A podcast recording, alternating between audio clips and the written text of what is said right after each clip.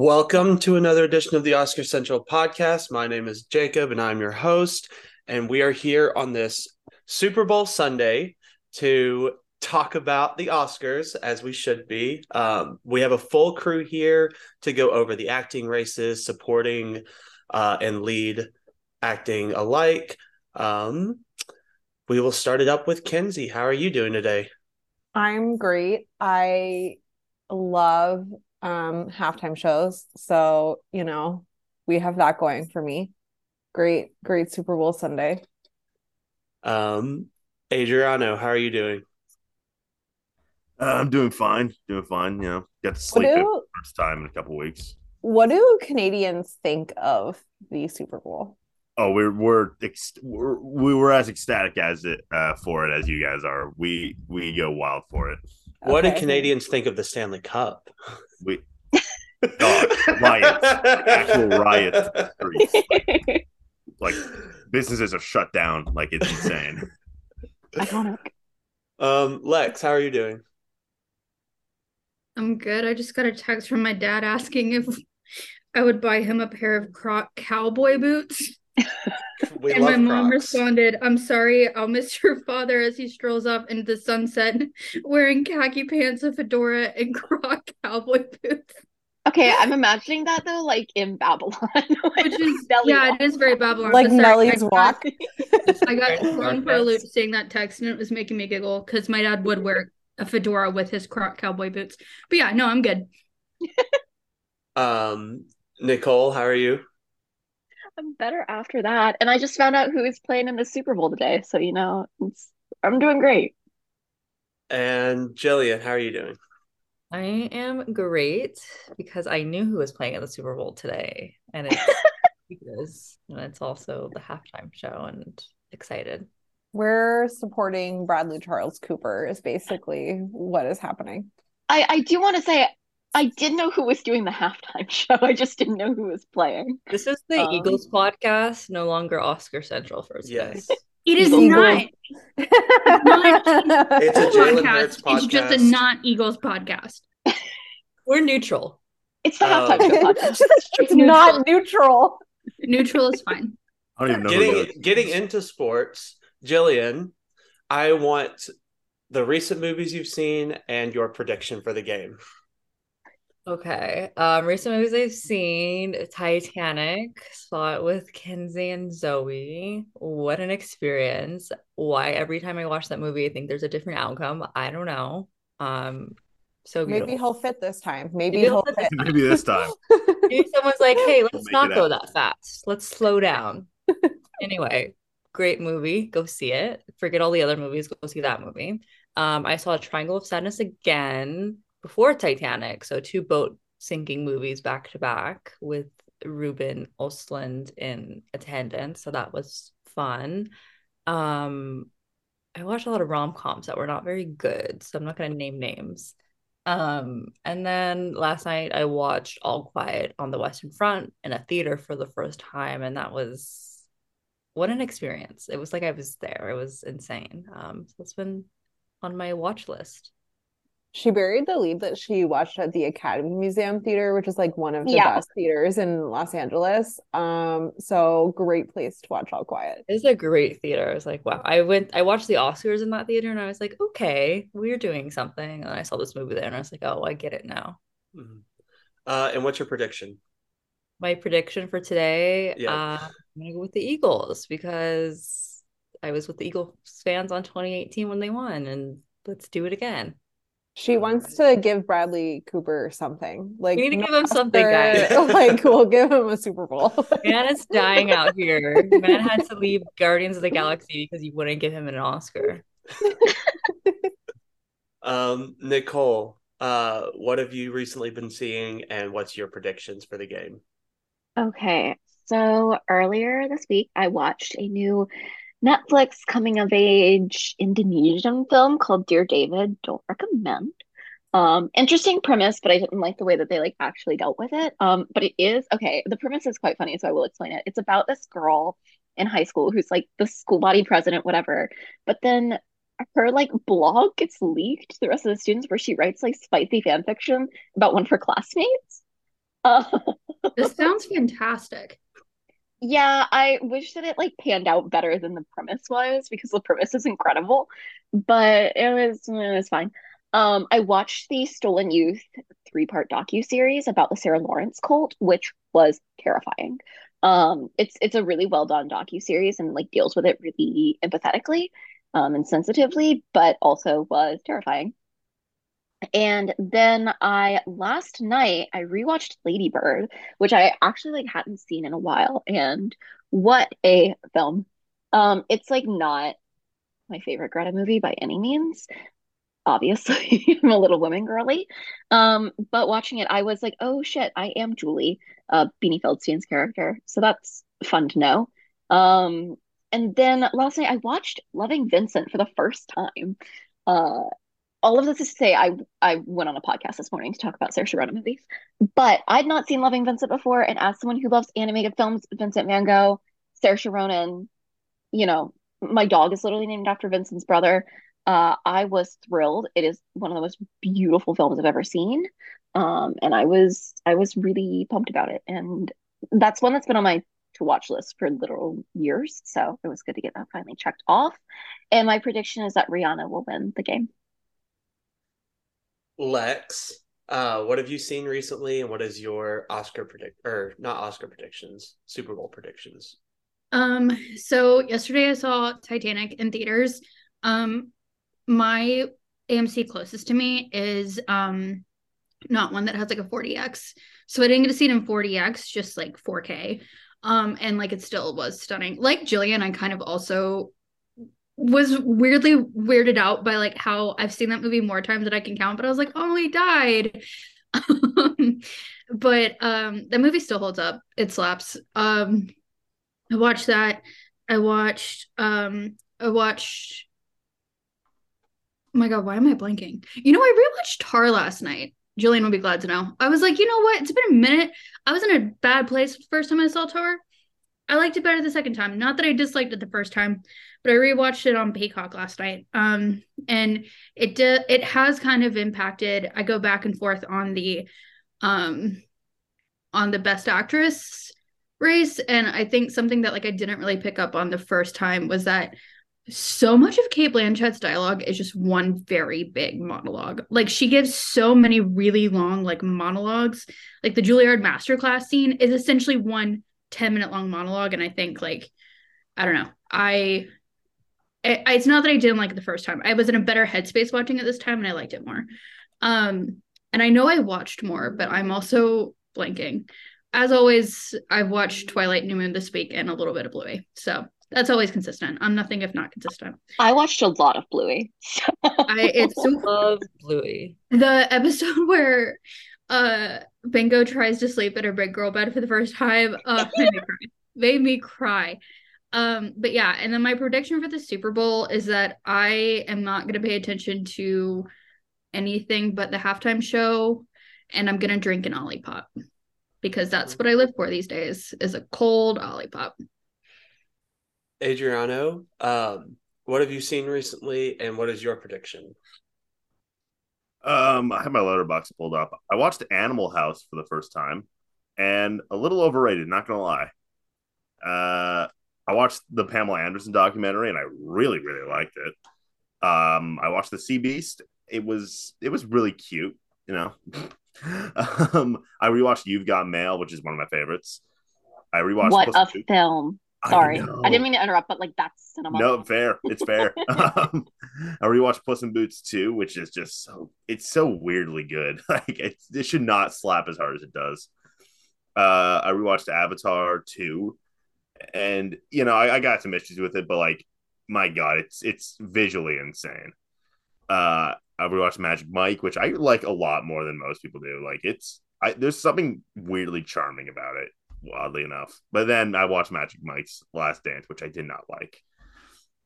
You know, I, there's something I, I think like the first Magic Mike had like a griminess, I guess, that like was a little bit charming to it. It's just, this might sound weird. Magic Mike's Last Dance feels a little too polished, if that makes any sense at all. And I can't explain why, but it made me want to watch the 2011 Muppets movie. I cannot explain why. I know why. I I know why. I don't know why, but God, I love the 2011 Muppets. Oh, I rewatched it. It's perfect. it's awesome. That is a perfect film, and it so really is Muppets is. Most Wanted. But every there's not a bad Muppets movie out there. Um, and I also continue watching Shrinking, which is so so it's like such a good show. I know that show's gonna crush me eventually. And also Harrison Ford's like hilarious. Um, Poker Face is really good. Finally finished Velma. I don't want to talk about that. Uh, and The Last of Us, I'm continuing with. And I also started watching The Crown. Finally. Oh my god, That's amazing! Uh, and who do I think is winning the Super Bowl? I don't. Who's the other? Who's the other team? Who's the Chiefs? It's Eagles and the Chiefs. All right, the Kansas Chiefs City and Philadelphia. It's Brad Pitt versus. It's uh, Rami Bradley Malek Cooper. versus Bradley Cooper. Okay, I'm going with Rami Malek. history. I'm just saying, history says Rami Malek wins. In SNL last week, Pedro was wearing a Chiefs jersey. Ooh, there you go. A son. Oh, okay. Well, maybe I should support the Chiefs. Yeah, I think so. I'm rolling with Pedro, so if he's rolling with the Chiefs. Um, Kenzie, what have you been your recent watches and your prediction? Um, I have seen Titanic twice. I truly want to see it again, but the show times are not working with me. They're not my friend. Um, I watched something at home and I truly can't remember. And then I saw Magic Mike's Last Dance last night with Zoe at a rowdy screening, and I meant to bring it in here. I forgot they gave us this money and they were like, you'll know when to throw it. If this explains Magic Mike's last dance, nobody threw it because there was never a chance to throw it. Um, I agree with Adriano. It's way too polished. It just like Magic Mike XXL is one of the best sequels in history. Like, I'm so sorry to The Godfather Part 2, but like that is a movie. And um Magic Mike's Last Dance is not. There are, I'm wondering if Adriano agrees. There's this moment where they're at a dinner and there's these like um There's like the business guys. Yeah, well, like her friends or something. Oh, was it her friends? I, that her friends that are like her husband's friends. But oh, he, yeah. he has these like close-ups of them that were so good. Like it was literally like out of sight. Like it was these intent like really big close-ups of um Salma and uh, Channing while everyone else is having a discussion about like something serious. Yeah, it's well made. It's just And I was like, why is there one scene in this movie that feels like it was directed by Steven Soderbergh and everything else was like not like I don't know. That movie was just it was not it. It was also, not it. The big climax is like the big uh dance with Channing uh like um with like the wet stage and all that, and they ripped that off. Where did the budget come from? What? Where did that budget come from all of a sudden? I don't know. Where did the rain come from? It was the the theater is being shut down. They're like, we have no money. This this is kaput. And then in two days, he installs something that makes it rain for 20 minutes inside. That that too, but also they ripped it off straight from Always Sunny. Like Google it, they ripped it off straight from Always mm-hmm. Sunny. I just was not a fan at all. Yeah. Um, but I do love the final dance, but it just like there was no reason. It didn't. It yeah, so anticlimactic. Um, and I do think Rihanna will win the halftime. Actually, I'm gonna change this. Fenty Beauty will win the Super Bowl because Rihanna is not promoting the football shaped sponge. The football shaped sponge will win the Super Bowl. Um, because she doesn't care about new music. She doesn't care about anything other than Fenty, which good for you. Good for you. But that's who wins. Fenty Beauty. If um, Selena Gomez did the halftime show and put out like a Super Bowl themed rare line, I'd make fun of Fenty, but I would buy it if it was well, my thing is, my it's, it's, not that she did it; it's that it's, it's not so good. Ugly. It's so ugly, and it's also just like, like, I don't know. Fenty it looks cheap.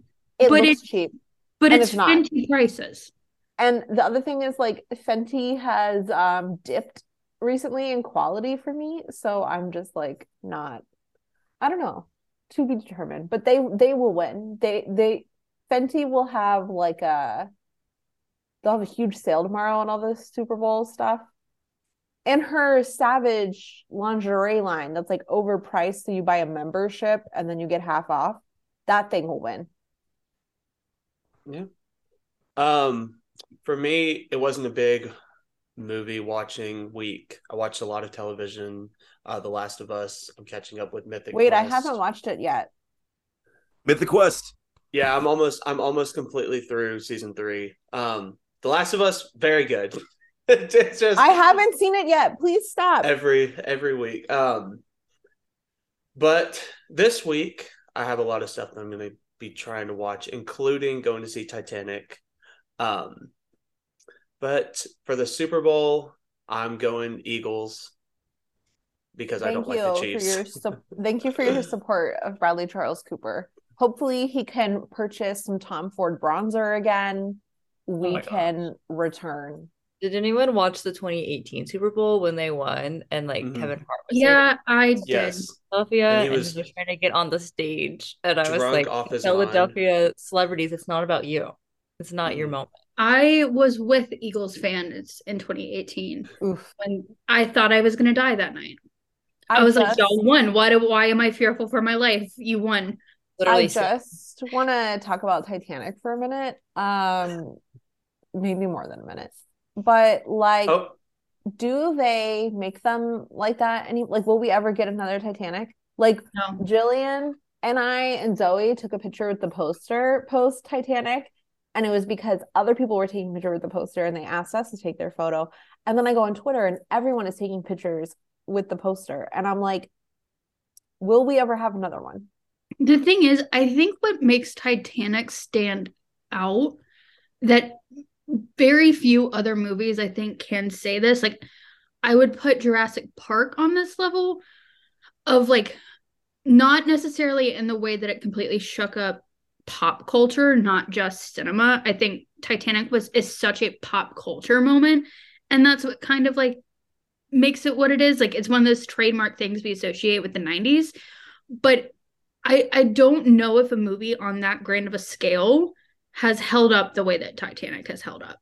It's so funny because watching it in theaters, and I hope Adriano and Jacob will agree once they revisit in theaters this week. But like, it's because so much of it's practical that you're not like, wow, that aged horribly. Like, it. Yeah.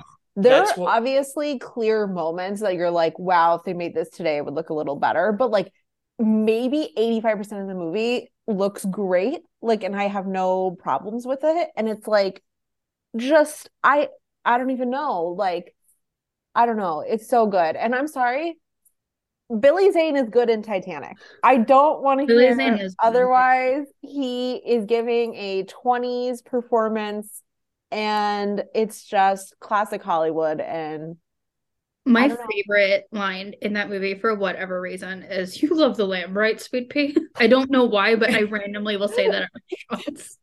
What? Uh, One thing I thought though is like the scene, and again, I've seen this movie more times than I can count. I had a phase in eighth grade where I watched it every Friday night with my best friend.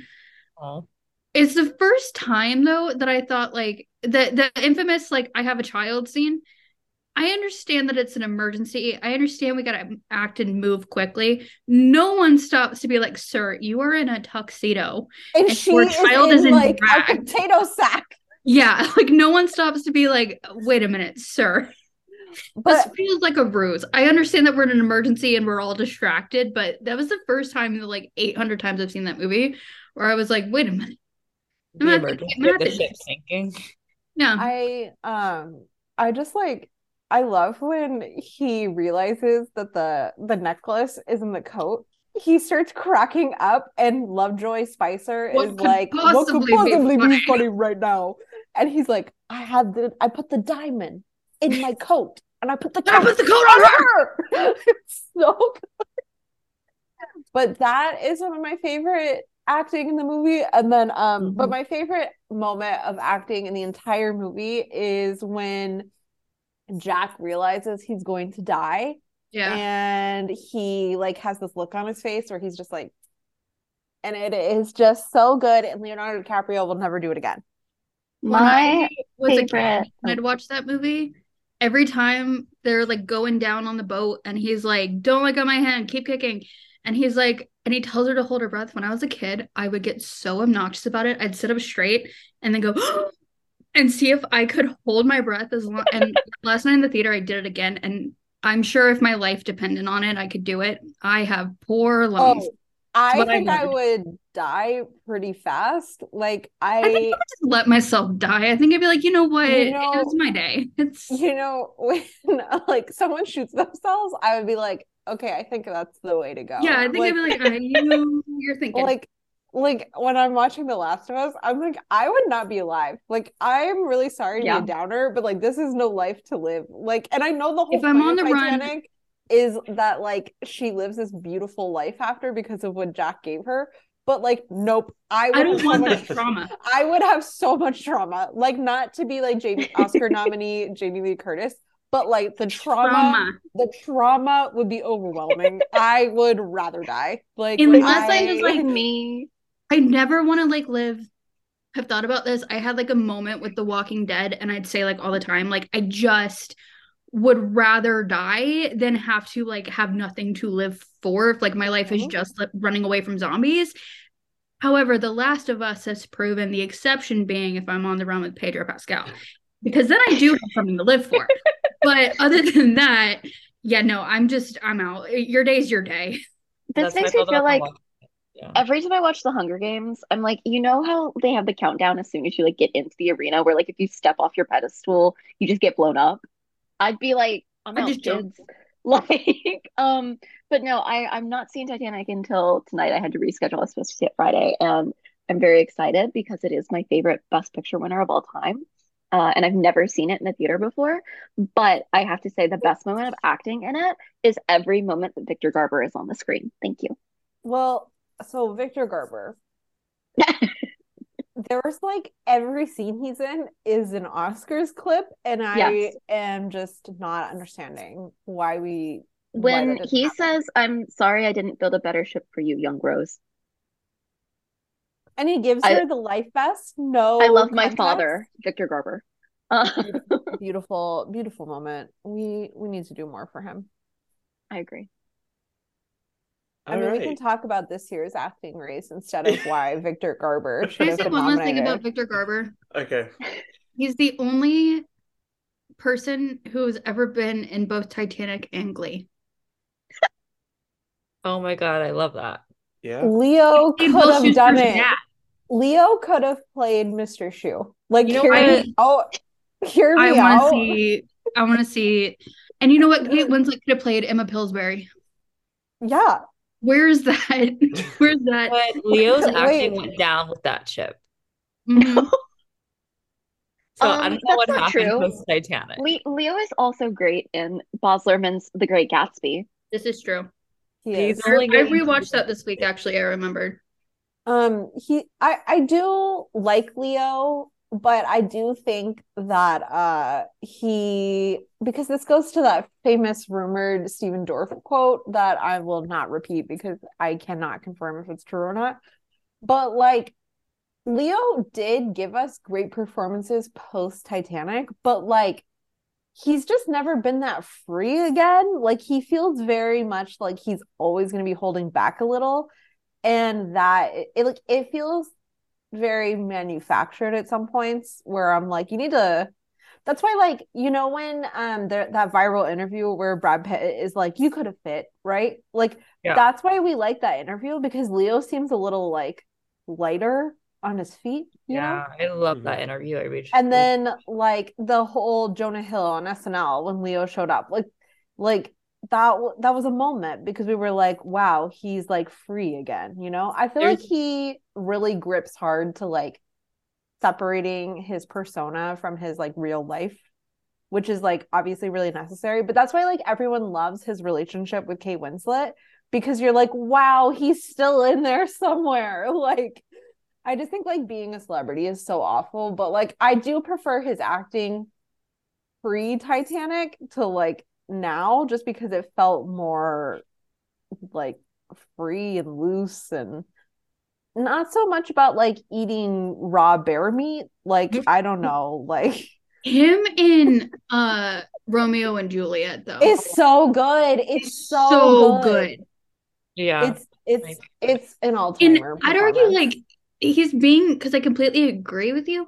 He's being the most free in if we're talking like in like the last 10 years in Great Gatsby. Like that's the thing is I don't know if it's because he'd worked with Baz before, but like he's that's why he's doing that so scene good. where that he's scene where it's the, covered in the ties. throwing the ties and then when The my best. favorite is Oh my when he covers um Nick Carraway's like little cabin in all the flowers and then Yeah. he sits like down. he- and, and then he sits down and he like looks at the clock and it's ticking he's like that's it I'm going like it's so funny. And it's just I forgot like how funny he is in that movie which you're gonna play Jay Gatsby. You're gonna Yeah. nail the characterization of Jay Gatsby in my opinion.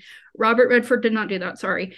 It's in my opinion. Um and you're gonna nail it but you're also gonna make it funny. Like that is that is true talent. I'm no Leo defender. Yep. yeah. But He has it in him. He just like refuses to give it to us. Yeah, And that's- it's yeah. exhausting. There's this It's- great interview he did on the um, star of To Leslie podcast, Marc Maron, with um, Brad Pitt. I think it was at a luncheon or something. It was like where they were all together and they got them for an interview. And I'm like, this is probably the first time in so many years that this man has had a personality, and it was him doing a podcast on Marc Maron's. And I highly recommend if you haven't listened to it because I was like, wow. That's where I learned, like, wow, podcasting has a lot of power because people are really opening up on here. And Mr. DiCaprio was like, no one can see my face. I'm gonna go for it. Jacob's like, can we stop talking about that was That's That the was segue Titanic to and Leslie. Leo talk. to the Leo Power Hour To Leslie. Leo Power Hour to Leo uh Leo. Leo from Lex Kenzie Nicole and Jillian thank you well getting to Leo- this. Leonardo DiCaprio career examination podcast. Leo mania, an investigation. You know, when I was in high school, I had such an intense Leo DiCaprio phase. This was like before um things got like super weird with him.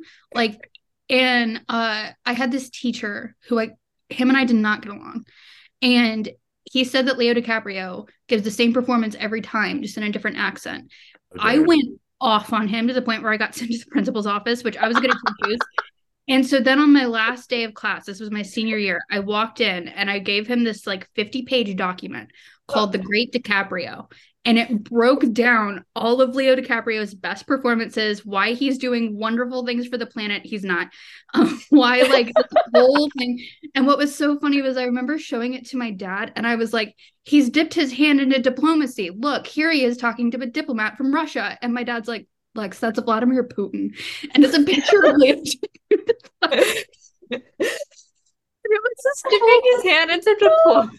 I, s- I gave it. I wish I still had a copy. I'll see if like I can find it in my old um iCloud.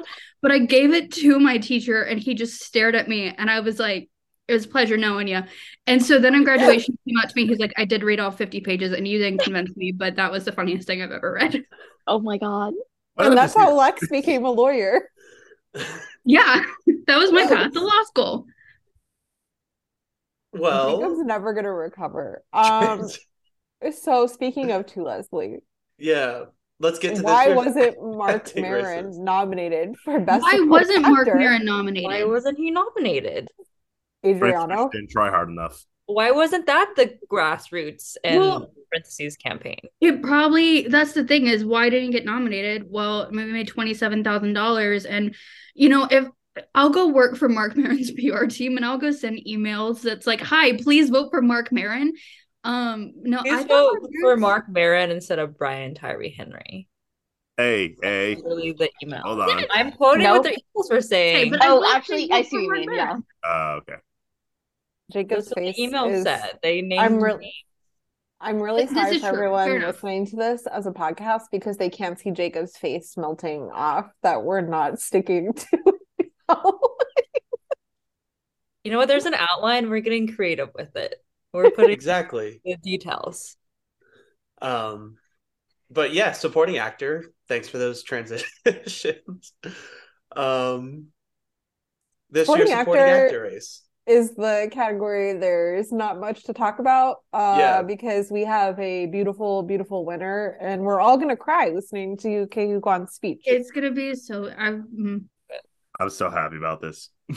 No so... one is leading the Ke Huy Quan um campaign harder than my parents. They watched the movie and you know during the emotional climax um i actually got up but my dad was sobbing hysterically. I'm joking that didn't really happen I was gonna say. there when my parents watched it. I didn't know they loved it. Um, but uh, sorry.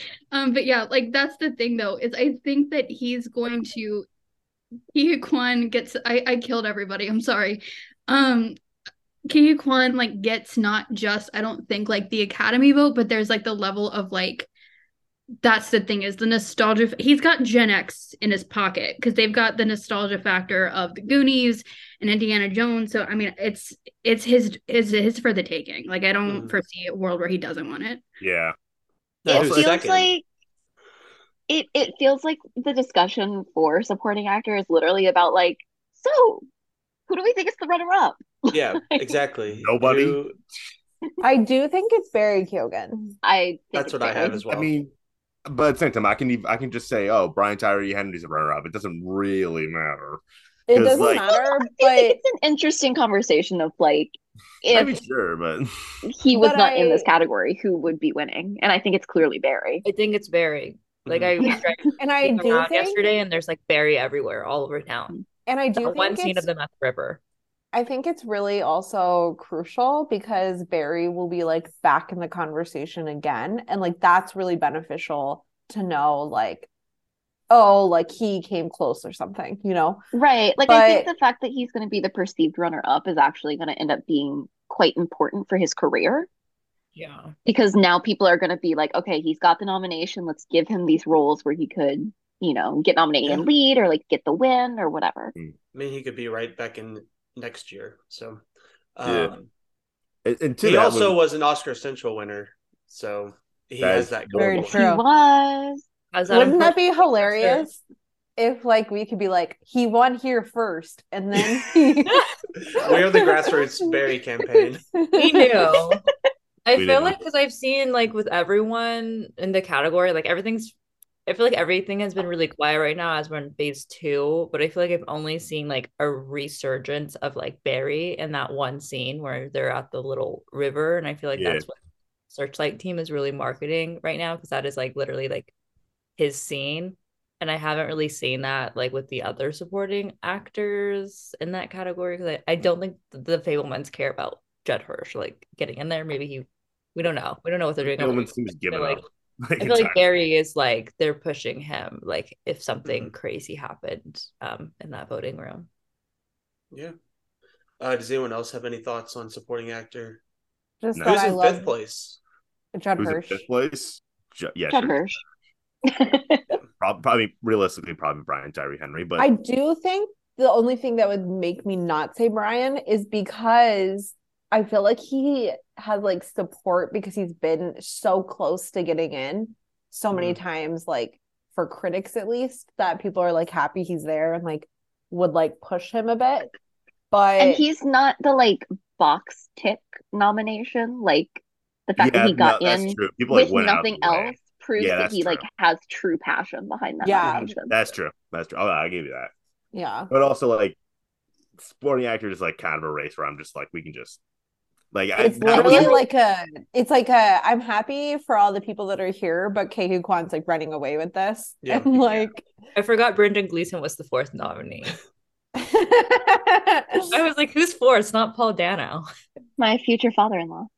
Paul um, like what does Paul have to do to get nominated? Like, is he He's in that uh that movie about the GameStop uh thing this year. Oh Maybe that'll be what we're gonna do is we're gonna wait till the next time Paul Dano has a film, and then we're gonna email the Academy members. Like, don't vote for this person. But they're already gonna get in. Listen, they're already Paul, and this was his per- er, nomination for the Batman. Like, all right, days, Paul is gonna win for directing. I feel yeah, like I feel that like Rebecca Hall, I'm like, they're not going to win for acting. They're going to yeah. win for directing or. writing. I would love mm-hmm. if Paul won for directing and Zoe won for writing. It would be my heart. His and her Oscars to the next level. Wasn't her Oscar? Forget Noah and Greta. It's about Zoe and Paul. Truly, there's no. Um, not in this. Not in this economy. not in Joe Biden's economy. She said uh, in a race that's a lot more open ended right now, supporting actress. I'll go with Jillian. Since you started the Angela Bassett train, what do you have in supporting actress right now? Um, I feel like I have Angela Bassett just because she like last night she was at the makeup and hair awards and everyone was like going crazy over here for her. I feel like she has a lot of good momentum. I feel like Marvel finally understands how to market their actors for awards and like her getting in is already historic.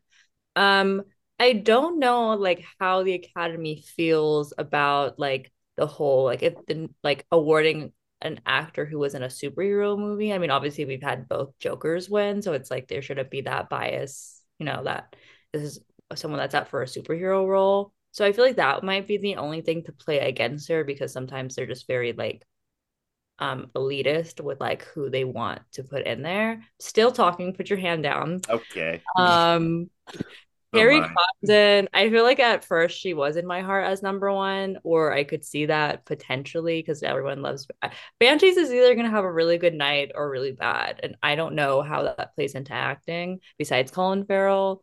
Um, I think like with Hong Chau for the whale, it's like okay, she's there, and I hope this is a jumping off point for her because she's going to be showing up next year. Like she has so many roles that are coming up. Um, Jamie and J- I feel like Jamie is just like five. Um, Stephanie, we don't know. I feel like if there's going to be a surprise, it probably would be Stephanie. Um, because they also just won hair and makeup last night, and I feel like the Everything Ever All at Once train is just not stopping. But at this moment, I think like it it has to go to Angela. Like it would be absurd if it didn't. Yeah. Yeah, I agree with that. And I just looked at our Oscar board and like we all have the same one and two. It feels like it's a two horse race and we all and like one of the horses is in front very clearly. I don't even like Well, I don't really believe that she is number 1 for everyone because she has not won any industry awards. Like no one has won an industry award. Like there is no overlap with any of the wins so far with the mm-hmm. academy. Mm. And yes, she's given a great speech that was televised but like like i just i don't know. I need like i have her number one i would love to say academy award winner angela bassett but like it's not that she's a clear number one because like she isn't. There's no like like where like if she wins bafta yes but like mm-hmm. she has not done that yet like there has been no win for anyone in this category where like the thing is the the reason we have them ranked a certain way is because of the nominations they picked up. Like yeah. And then she's number 1 for all of us I'm uh, pretty sure because mm-hmm. she has two wins but like she has critics choice and golden globe. They don't have any overlap. Like I think the thing to me is that it feels like and and if anyone disagrees like feel free to argue with me, but it feels like Hong Chau's not winning. And neither of the everything everywhere women are winning. I think for Stephanie, it's just too early in her career. Like it's kind of, you know, and with with Jamie Lee Curtis, like I just don't see her winning for this role. I feel like, I feel like even Jamie doesn't want to win. Exactly. And I feel like to win. you've got then Angela Bassett or Kerry Condon, and Angela Bassett's so much more of a name, I feel like um and the person that people are like oh she should have this oscar. You know we should recognize her talent type of thing that i feel like we also know that if there's any marvel thing that they're willing to put aside the sort of anti mcu thing for it's black panther. Yes. and we saw that in the nominations this year. We saw that with how the previous black panther movie went. And so i think that like you know she gave a great speech. People like her.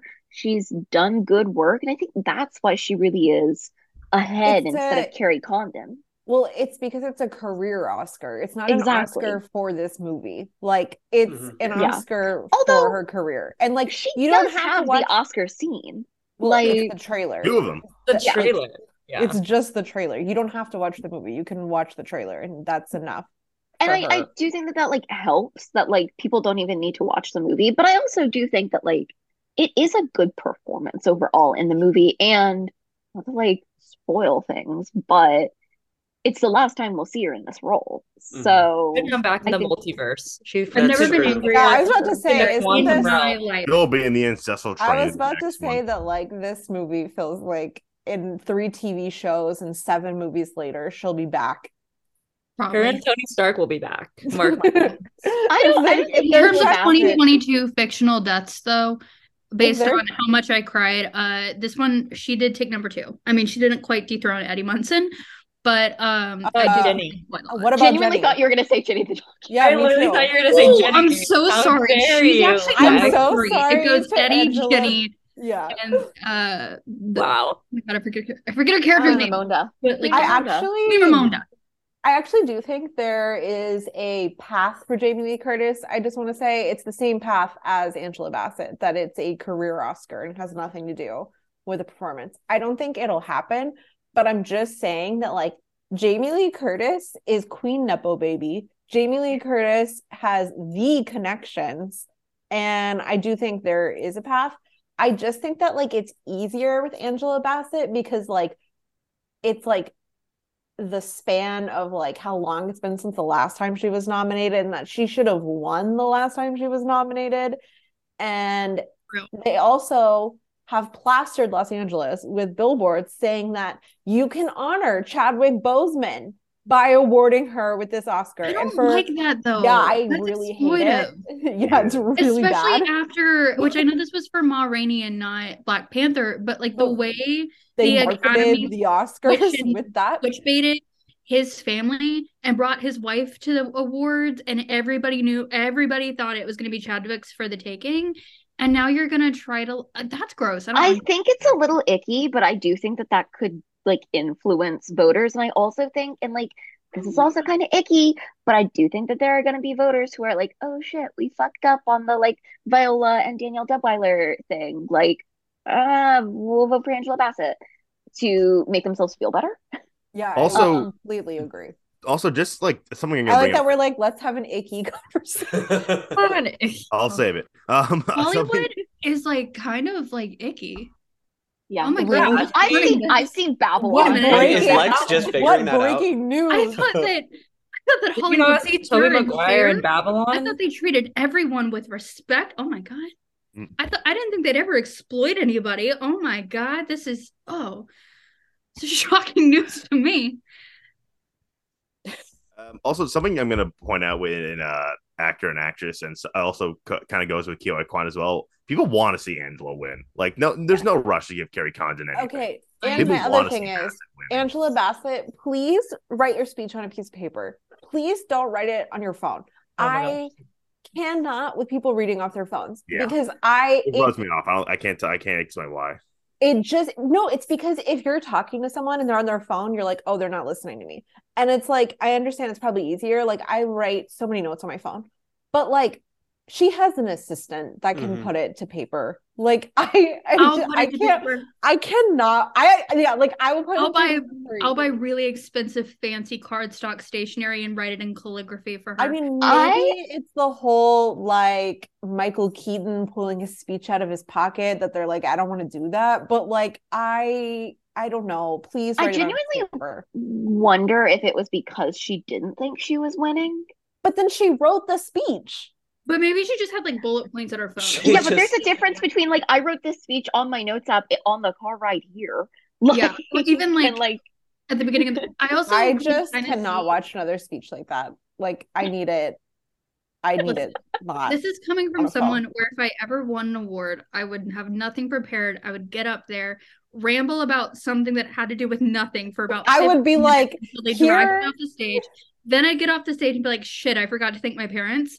But I do think there's like a level of like if you have it in your pocket and you pull it out, then you're like, ha ha ha, I was expecting this. Whereas on your phone, yeah, it can kind of play more of like a, oh, uh, this is what I put in the middle of the night last night thinking about it. I mean, I don't know. Again, I, think, I just want everyone to be like Olivia talk Colman. About for twenty minutes. Probably would mm-hmm. think Olipop and then forget. To- I would literally be like, "Oh my god, can you believe that Leo didn't win for Titanic?" Oh my god. I would get up let here and be re- like, let me correct history. Moment that I'm aware of that Pedro Pascal and Joseph Quinn could both have their eyes on me. So I'm gonna take this opportunity. So would you I get do, up there and I'm like, oh my god, is Big Jim in the room? Hi, Big Jim. Don't you mean Midge? Midge. is Midge here? Is Midge here? No, I feel like he's he's past Midge, right? Um, I wanted, I, to be, I wanted to be Midge though. Now but I, I do that. want to say that I would love for Stephanie to win. I, it's not possible, so like but fun. I do it's think not that... gonna happen. Do you know what I would love for it to happen outside of the fact that she gave objectively one of my favorite performances last year? Is the fact that it would come off right off of Ariana DeBose winning for yeah. the same award last year, and so the idea that like two theater kids went back to back would make this theater kid's heart quite happy. It's not gonna happen, but it would make me happy. Does that everybody like, think? Yeah. Does everybody think Angela's winning BAFTA? I yeah. do. I, I do. I, I, get the theory that Condon can snatch BAFTA, and like I, I get it, but also one thing to keep note of this year: BAFTA's happening before the guilds. Mm-hmm. That's mm-hmm. like could be like Rachel Weisz in the favorite and win there and not win the Oscar. Well, Regina was not nominated. That's scary. I mean, but like Rachel was like, "Wow, that was a surprise." Yeah, I, was, yeah. Is it her husband is James Bond? But like, I know it's just like the British thing. It's like she's so tied to it, and I'm like, I don't know. Maybe the Irish people, the British people. Well, that's why I've been. There's thinking, still a lot of beef. I think that maybe they don't give it to her because of that. I maybe think it could be you. Dolly honestly. Mm. Oh, she's so good. I sadness. I'm like, why did we nominate three things and not her instead? I feel if, like it's because they didn't finish the movie. hundred yeah. percent. If yeah, Dolly like, wins BAFTA and Bassett wins SAG, then it's like that's just, then it's still that's, Bassett that's equally as amazing for Bassett. Yeah. Yeah, so like that's my thing with Dolly is that like if Dolly wins, I'll be more convinced Angela's winning yeah. because like I just feel like they BAFTA really like Triangle of Sadness, so it's very different. But yeah. like, I, I I do think Bassett wins BAFTA, but like Dolly winning is still great for. I feel like Dolly winning is the one where I'm like, that doesn't matter. It means Bassett's still winning the Oscar. But like, if anybody else wins, I'll be like, hmm, like what is going on here? But I do think that Dolly's more likely as of right now than Kerry Condon. I don't buy the Kerry Condon thing. I, can I understand that. it. I understand it. I understand it, but like she is not very well known, like on name recognition. Like, yes, they liked the movie, but like I don't think what they liked was her in the movie, if that makes sense. Like I, that's not what they liked about it. Yeah, I do think like, though they loved her, but like the world in which Kerry Condon wins is the world in which Banshees like overperforms and sweeps. Yeah, I mean, Three Billboards did that too at the BAFTAs, even though that's like an American movie written by an Irishman. So I'm like, that's true. Do we see that with Banshees happening, or does the fact that it's Irish like does that hamper it? But I think like with Triangle of Sadness, I feel like the BAFTAs and the Europeans really like Ruben, so I could see them being like, okay, Dolly, because that seems yeah, that's more the in their path. lane than like Americans. So it's like yeah. you know that's what they want. Um, where even for the Oscars, I just feel like Jamie Lee Curtis, I don't think it's hers, but like her and Angela Bassett are just such big, like heavy hitters that I would see I would be shocked if like they I'm not shocked if they skip over Jamie, but I would be shocked if they skipped over Angela again to go like not that it's bad to re- reward a newcomer like with Stephanie, but I would just be like, huh? Like that would be where I'm perplexed. Like the day of Oscar nominations when I was like, what did we do in actors? Like I would be so shocked here if they were like skipping over it because it's like it's Angela Bassett. Uh, a literal queen. Literal queen, played fictionally and in real life. I would, die, I would die for her. Um, she just don't give my paper. life for Angela. I'm Bassett. just begging everyone in this category don't wear gold. Like whatever you do, don't just do not Close. show up in gold. Like don't pull a Carey Mulligan, a Glenn Close. Like the only person... with your cape, Glenn Close. the only person who can do it is Meryl Streep, and we don't have to worry about her right now. I'm gonna. We need to find their um. You know who could? Contacts. Email you know who could wear gold is Andrea Riseborough. She, she could. Someone send her a gold dress. Kenzie, get on it. Um, well, before we get to the Andre Riseborough, let's do Best Actor. Um, and I will go with Kenzie since she's the lead campaign manager for Elvis. What do you have Not for Best for Actor right now? Elvis Presley for Elvis 2022, directed by Baz Luhrmann. Um, well, every day I flip flop between Austin Butler and Colin Farrell. I I don't know. It could really be either one of them. I just think that like Colin has a huge like narrative in a sense that he was never nominated before. He was kind of seen as not overdue, but like due for a nomination given his recent body of work. And then um just like as a celebrity, I feel like he's really respected and well liked and he's worked with so many writers and directors that have been nominated over the last few years. And he is a name like he has a long career and he played the industry game. He's played like every kind of game honestly. Like he's done it all. And i think that like there's a lot of people who would love to see academy award winner colin farrell. And he gives a great performance. But my thing is his performance is not the kind of performance that is rewarded in lead actor. Um, and that is what gives me pause about it specifically. Um, because it just like you never see it with lead actor. Like you see it with nominations, but you never see it with wins. I mean, I like I it's one of my favorite performances in the category, but like I just feel like it's a really subtle performance and I don't think that it's like a lot of people are going to rank it number one essentially. Like i i don't know. But i do think that like he is in a front runner for best picture. He is in a front runner for original screenplay. And like banshees overperforming nominations like hello editing. But like i just I, there's something about it that's just like giving me pause especially because austin butler has a big performance. And it's the kind of performance that lately they reward in lead actor. Like, say, like me, hello, Bradley Cooper. I would die for the man. We're talking about this the day his football team is playing. Um, but they went with Rami Malek because it was like a big performance that honored like well it dishonored um the person he was portraying and like there were prosthetics there was like everything. It was a movie that like people flocked out to see repeatedly because of the music. And like every single thing you can say about that is something you can say about Elvis. Like yes Elvis is a better movie but like it's the same tactics essentially like the boxes it's checking which is why for the longest time I really thought that like it was an it would be so great for him if he got nominated. But like now that we're here, like you cannot deny anything that's happened. And I do think that Austin is winning SAG right now based on everything that I have heard from SAG screenings over and over and over again. And the industry really likes him. Like, I know that a lot of people online, primarily men, do not like him, but I think that says more about them than uh, Austin. But like, he is playing the game, he's doing all the press, he's doing everything more so than Colin Farrell. I just want to say, if we're talking about people that are doing more interviews and stuff, not even close. It is not even close. And like the moms love Austin Butler.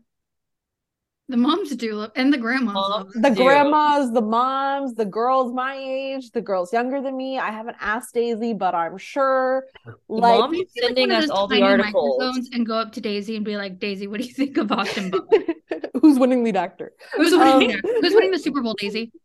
but I just think he has a lot of boxes he checks, and then on top of it, like he gives a great performance. And there are people that will do the same thing they've done every time they voted for a biopic, where they're voting to honor the person, not even the performance. And I do think that Elvis as a film, say what you want about the movie, how you feel about it, whatever, that movie makes you feel for Elvis Presley. And I think that is something that a lot of people will walk away with.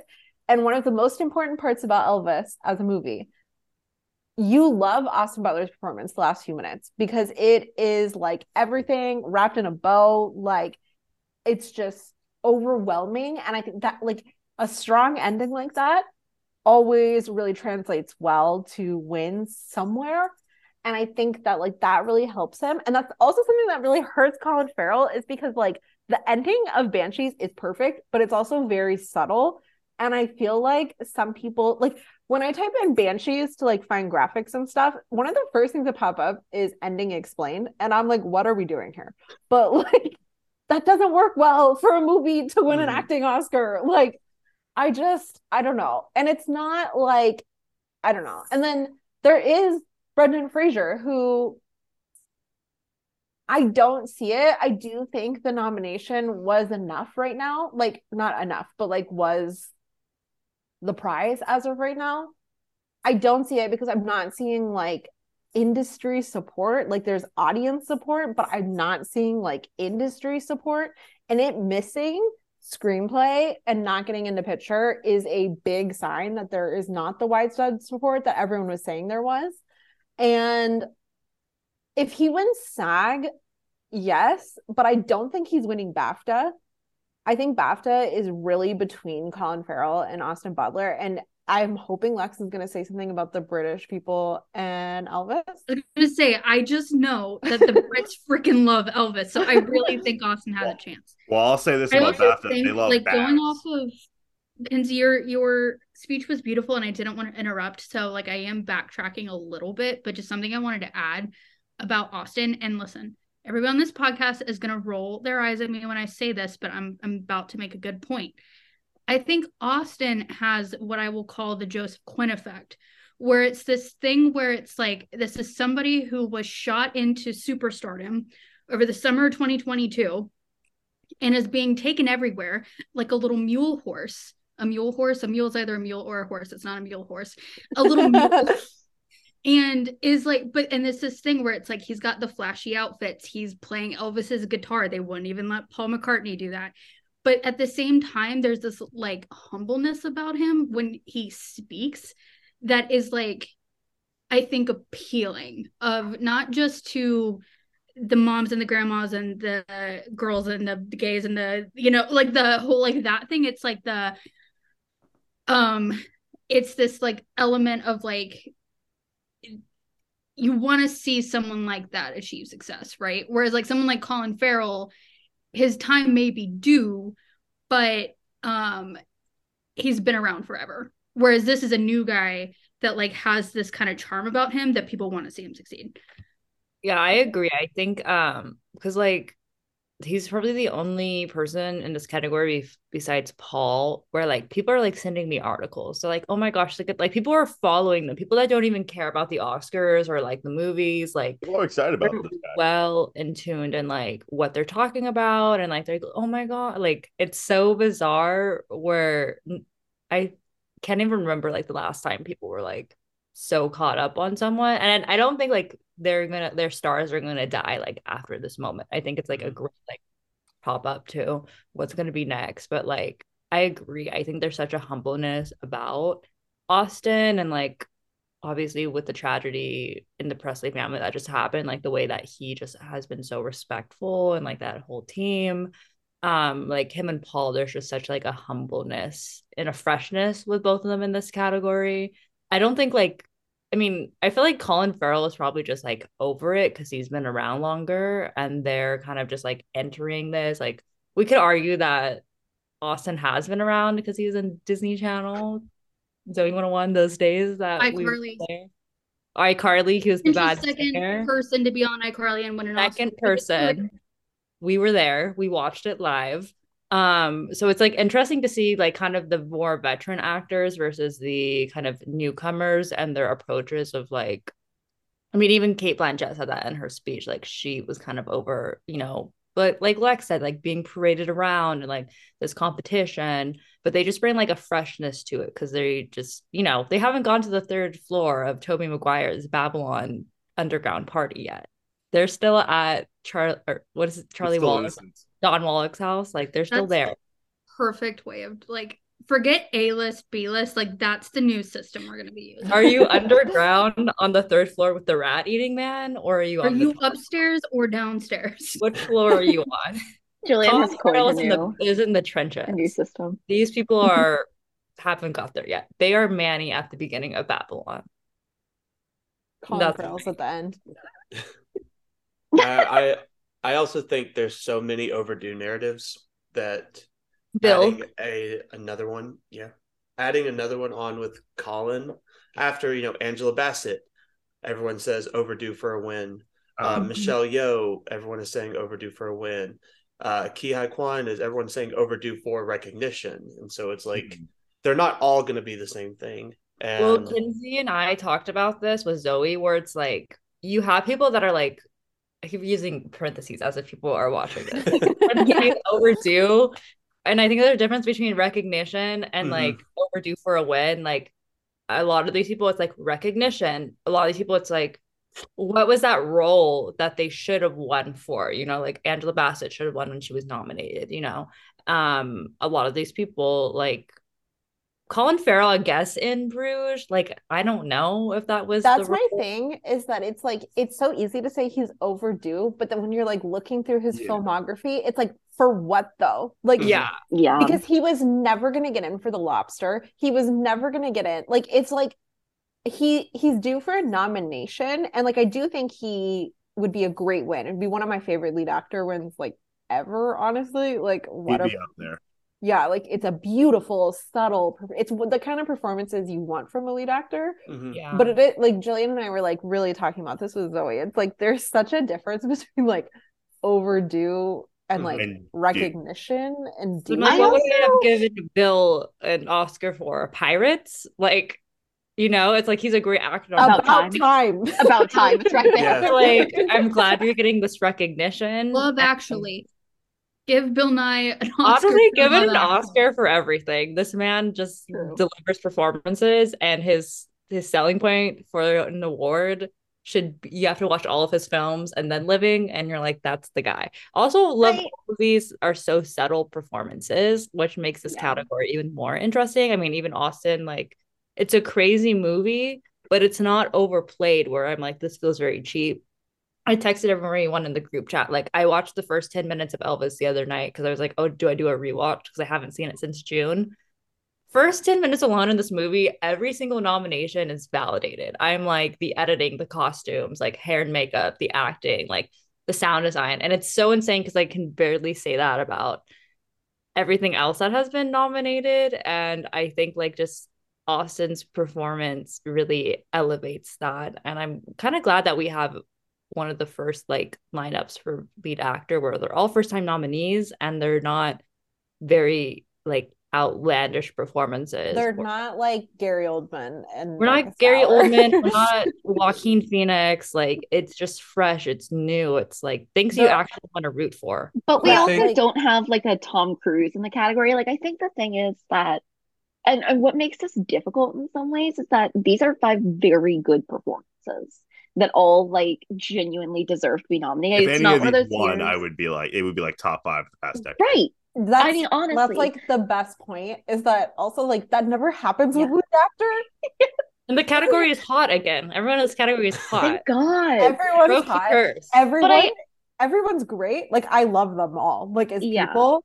And I love all the performances. And I, I do think that the thing with these sort of like overdue narratives is you know, the the one that's I think the truest is Bill Nighy's, just in that like and this sounds god this sounds so morbid but like this could be their last chance to reward him but i don't think he's Bill. really like in the running to nah. win just because the film doesn't have the support but i think that if you look at colin and brendan like neither of them have that thing of like they're not going to get another chance to reward them you know and so I think that, especially with like Brendan, I do feel like in some ways the whale is really his like comeback movie. And I mm-hmm. do think that like we're probably gonna have another Oscar nomination for him mm-hmm. within a couple of years. Maybe one where in a film that has more overall support, because as you know, as we've talked about with the lack of the best picture nomination, like obviously the whole academy just wasn't there on the film. And I think that, you know, Colin as well is someone that like I don't doubt that he may very well get another nomination, maybe a win later on in his career. And it definitely doesn't feel like, I mean, I love the performance. I think it's great, but it doesn't feel like the kind of thing where it's like he's never going to top it. Mm-hmm. Whereas I kind of feel, and this is not me like, this is going to sound shady to Austin, and I don't mean it in this way, but like, is he ever going to top Elvis? Well, because I feel like, like, I mean, he has another opportunity th- this next year. Okay, yeah, but like, my thing is, he can like, guest star on the new season of the iCarly reboot as his. oh my god, that, that, that, was that was what I was referring to. Tears because yeah, his I, is sick. That's exactly what I was referring to. Thank you. Yeah. This is um I love doing this. This goes back to Stephen Dorff's rumored quote on Titanic. Should I just yep. say it? Should I just yes, say, say it? it? Say it. Okay, I have to pull it up. But so basically, do you guys agree that if um Leo had won for Titanic, I know he wasn't mm-hmm. nominated, but if he had won for Titanic, would that have defined him for the rest of his life, at like professional life? As the boy. I'm gonna say no because I feel like the performance, like I feel like that's kind of his most popular performance. Am I? Is that weird for me to say? Like, no, but that's what I was gonna say. Is that I feel like that performance alone kind of defined his career yeah. from that point on. So I feel like whether or not there was an Oscar, like he still was on that path. Yeah, okay, I don't think I don't think so... I don't think his career would have been different. Would he have done the Revenant? No, no. he would. That's the only thing. Like I don't. I, I don't. I don't think he would have gone as hard as he did. If he, if I don't think he would have done so, the Revenant. I don't think he would have done like any of his 2000s to 2010 20s performances. So the Stephen Dorff was auditioned for Jack, did not get it famously. So his quote years later, this is apparently the New York Daily News. Um, I want to have a career like Johnny Depp, Sean Penn, and Jack Nicholson. I want to win an Oscar one day. That would have been impossible if I'd got Titanic. Look at Leo. His career can only go down from here. He'll always be the guy on the boat. Yikes! I don't, know because um, he, followed, he followed it up with "Catch Catch Me If You Can," and I feel and like the Aviator, me, and the Aviator, and the Aviator. For he me, worked literally like one of his with best. Steven Spielberg, Martin Scorsese, Martin Scorsese, like also cannot forget that like Titanic was not his like big breaking role. That was Romeo plus no, Juliet. like even before then, it was Growing Pains. Like he was, yeah. and, and, even before he already had an Oscar nomination. Like he like, was already eating Gilbert Grape. yeah, which is a role he should have won an Oscar for. No, which is okay. That's what he should have won the Oscar for. Is somewhat defined by Titanic, but I think partially because Titanic is the least polarizing of his performances that are mainstream. Like, like, it's the Titanic, most mainstream. Like, nobody is like, I don't like his performance. In well, no one's like, oh, I love Blood Diamond and J. Edgar Hoover. Like, no one is naming these random films he did. But even like, I feel like something like Wolf of Wall Street or like um The Aviator, I feel like has more like detractors in terms of what the you know the, the, film overall. Yeah. So like Titanic's a pretty like inoffensive movie. Well, I think like, relate it like, back I, to this where it's like it's his most subtle role where he he's doing something, but it's like interesting where like these roles that he's like finally recognized for with like Wolf of Wall Street and Revenant, he's like going off the walls, or even what well, I like him in Once Upon a Time in Hollywood, but it's like you didn't the fact that he had to, to overact to get like recognition when he already gave us like Titanic, Catch Me If You Can, Romeo and Juliet, and What's Eating Gilbert Grape, which I think are and Jay Gatsby, like those are, in my opinion, the superior performances where he's more free in himself, but he doesn't have to like be a character. And he the genuinely want to be a I, character. The reason that I like him so much in Don't Look Up is because it's one of the first times I feel like in recent years that he doesn't seem like he's trying too hard. Yeah. I but, think yeah. like going back to like the original point though is like, but I get, I don't know if Leo's a great example for this because like the difference Leo. is that he was he was already kind of established at the point of so, Titanic. Like I get the thought process, But I think where Austin differs is like this is the kind of role where yeah, Austin's been around. This but admittedly, his... if you'd asked me, this before, was his breakthrough. Like this, yeah, was... if you'd asked me before, Romeo and Juliet. It right, like if you'd asked me before Elvis, who Austin Butler was, hate to say it, I, I would say Vanessa, Vanessa Hudgens', Hudgens girlfriend. yeah, I would say Vanessa Hudgens' ex. They wrecked a rock in Sedona and had to pay thousands of dollars. Um, like I I think about that all the time. All the time. Um, and so it's just like I do get it that I think anytime you have a breakout performance, it goes one of two ways. It either shoots someone into superstardom or they're a one hit wonder. And so he's kind of on that precipice right now, I think. I think the fact that he's in Dune, though, hmm. oh, yeah. that yeah, that's what I wanted. That, that, that was it, like, that's weird, why, though. That's why I brought this up, though, is one, I think that Austin Butler was given the greatest gift of all, which was he had years to do this movie because of all the delays because of COVID. So he put his entire Austin Butler Nussie in this movie. Like it is what Nussie. yeah, what was that? but like I just think like he'll never get that opportunity again. Honestly, to put like I don't think any actor will ever get that kind of opportunity again.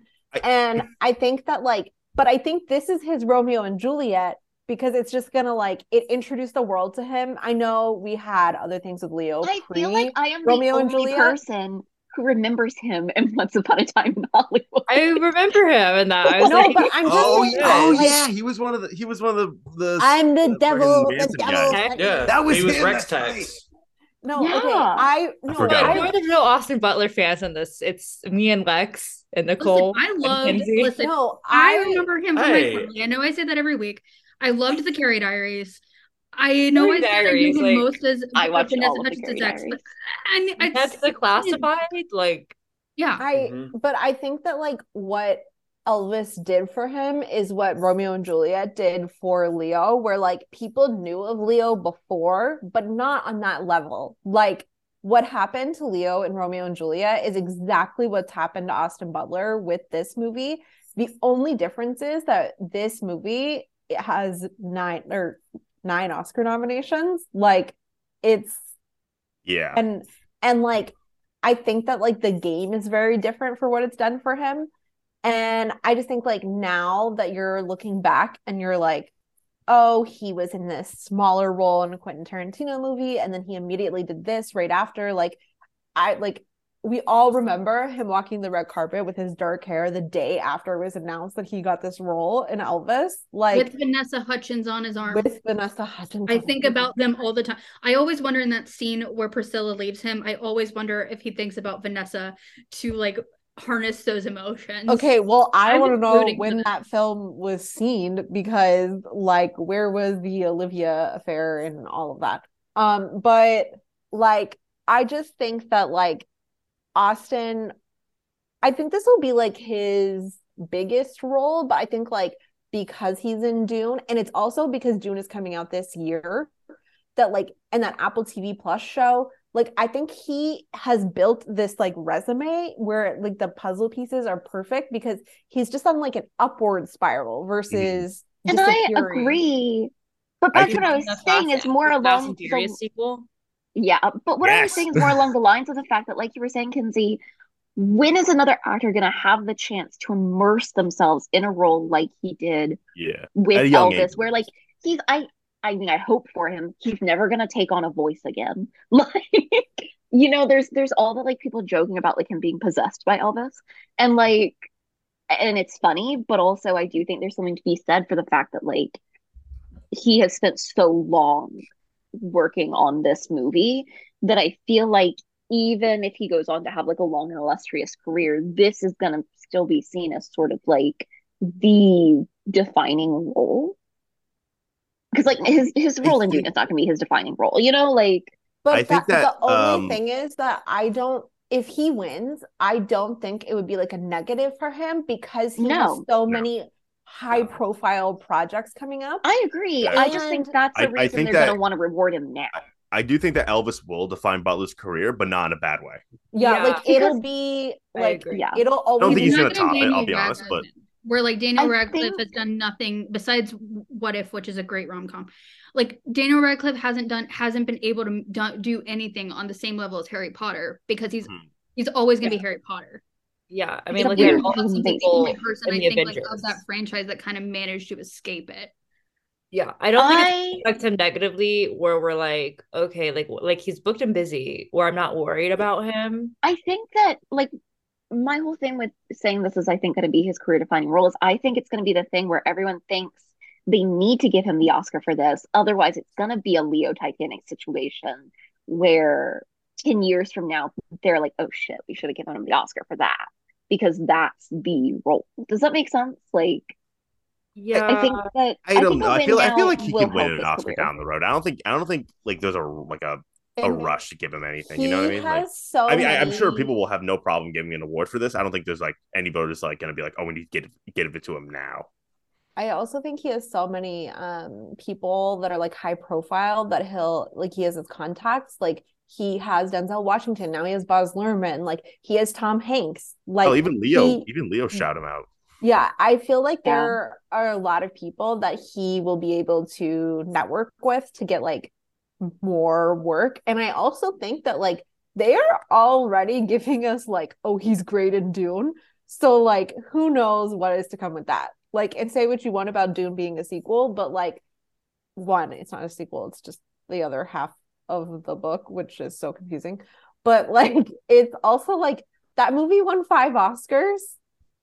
The first one? I think it won six. Yeah, I won, won everything it won that six. it was up for except something. But like but I mean obviously didn't win picture, but that's a that that's a snub.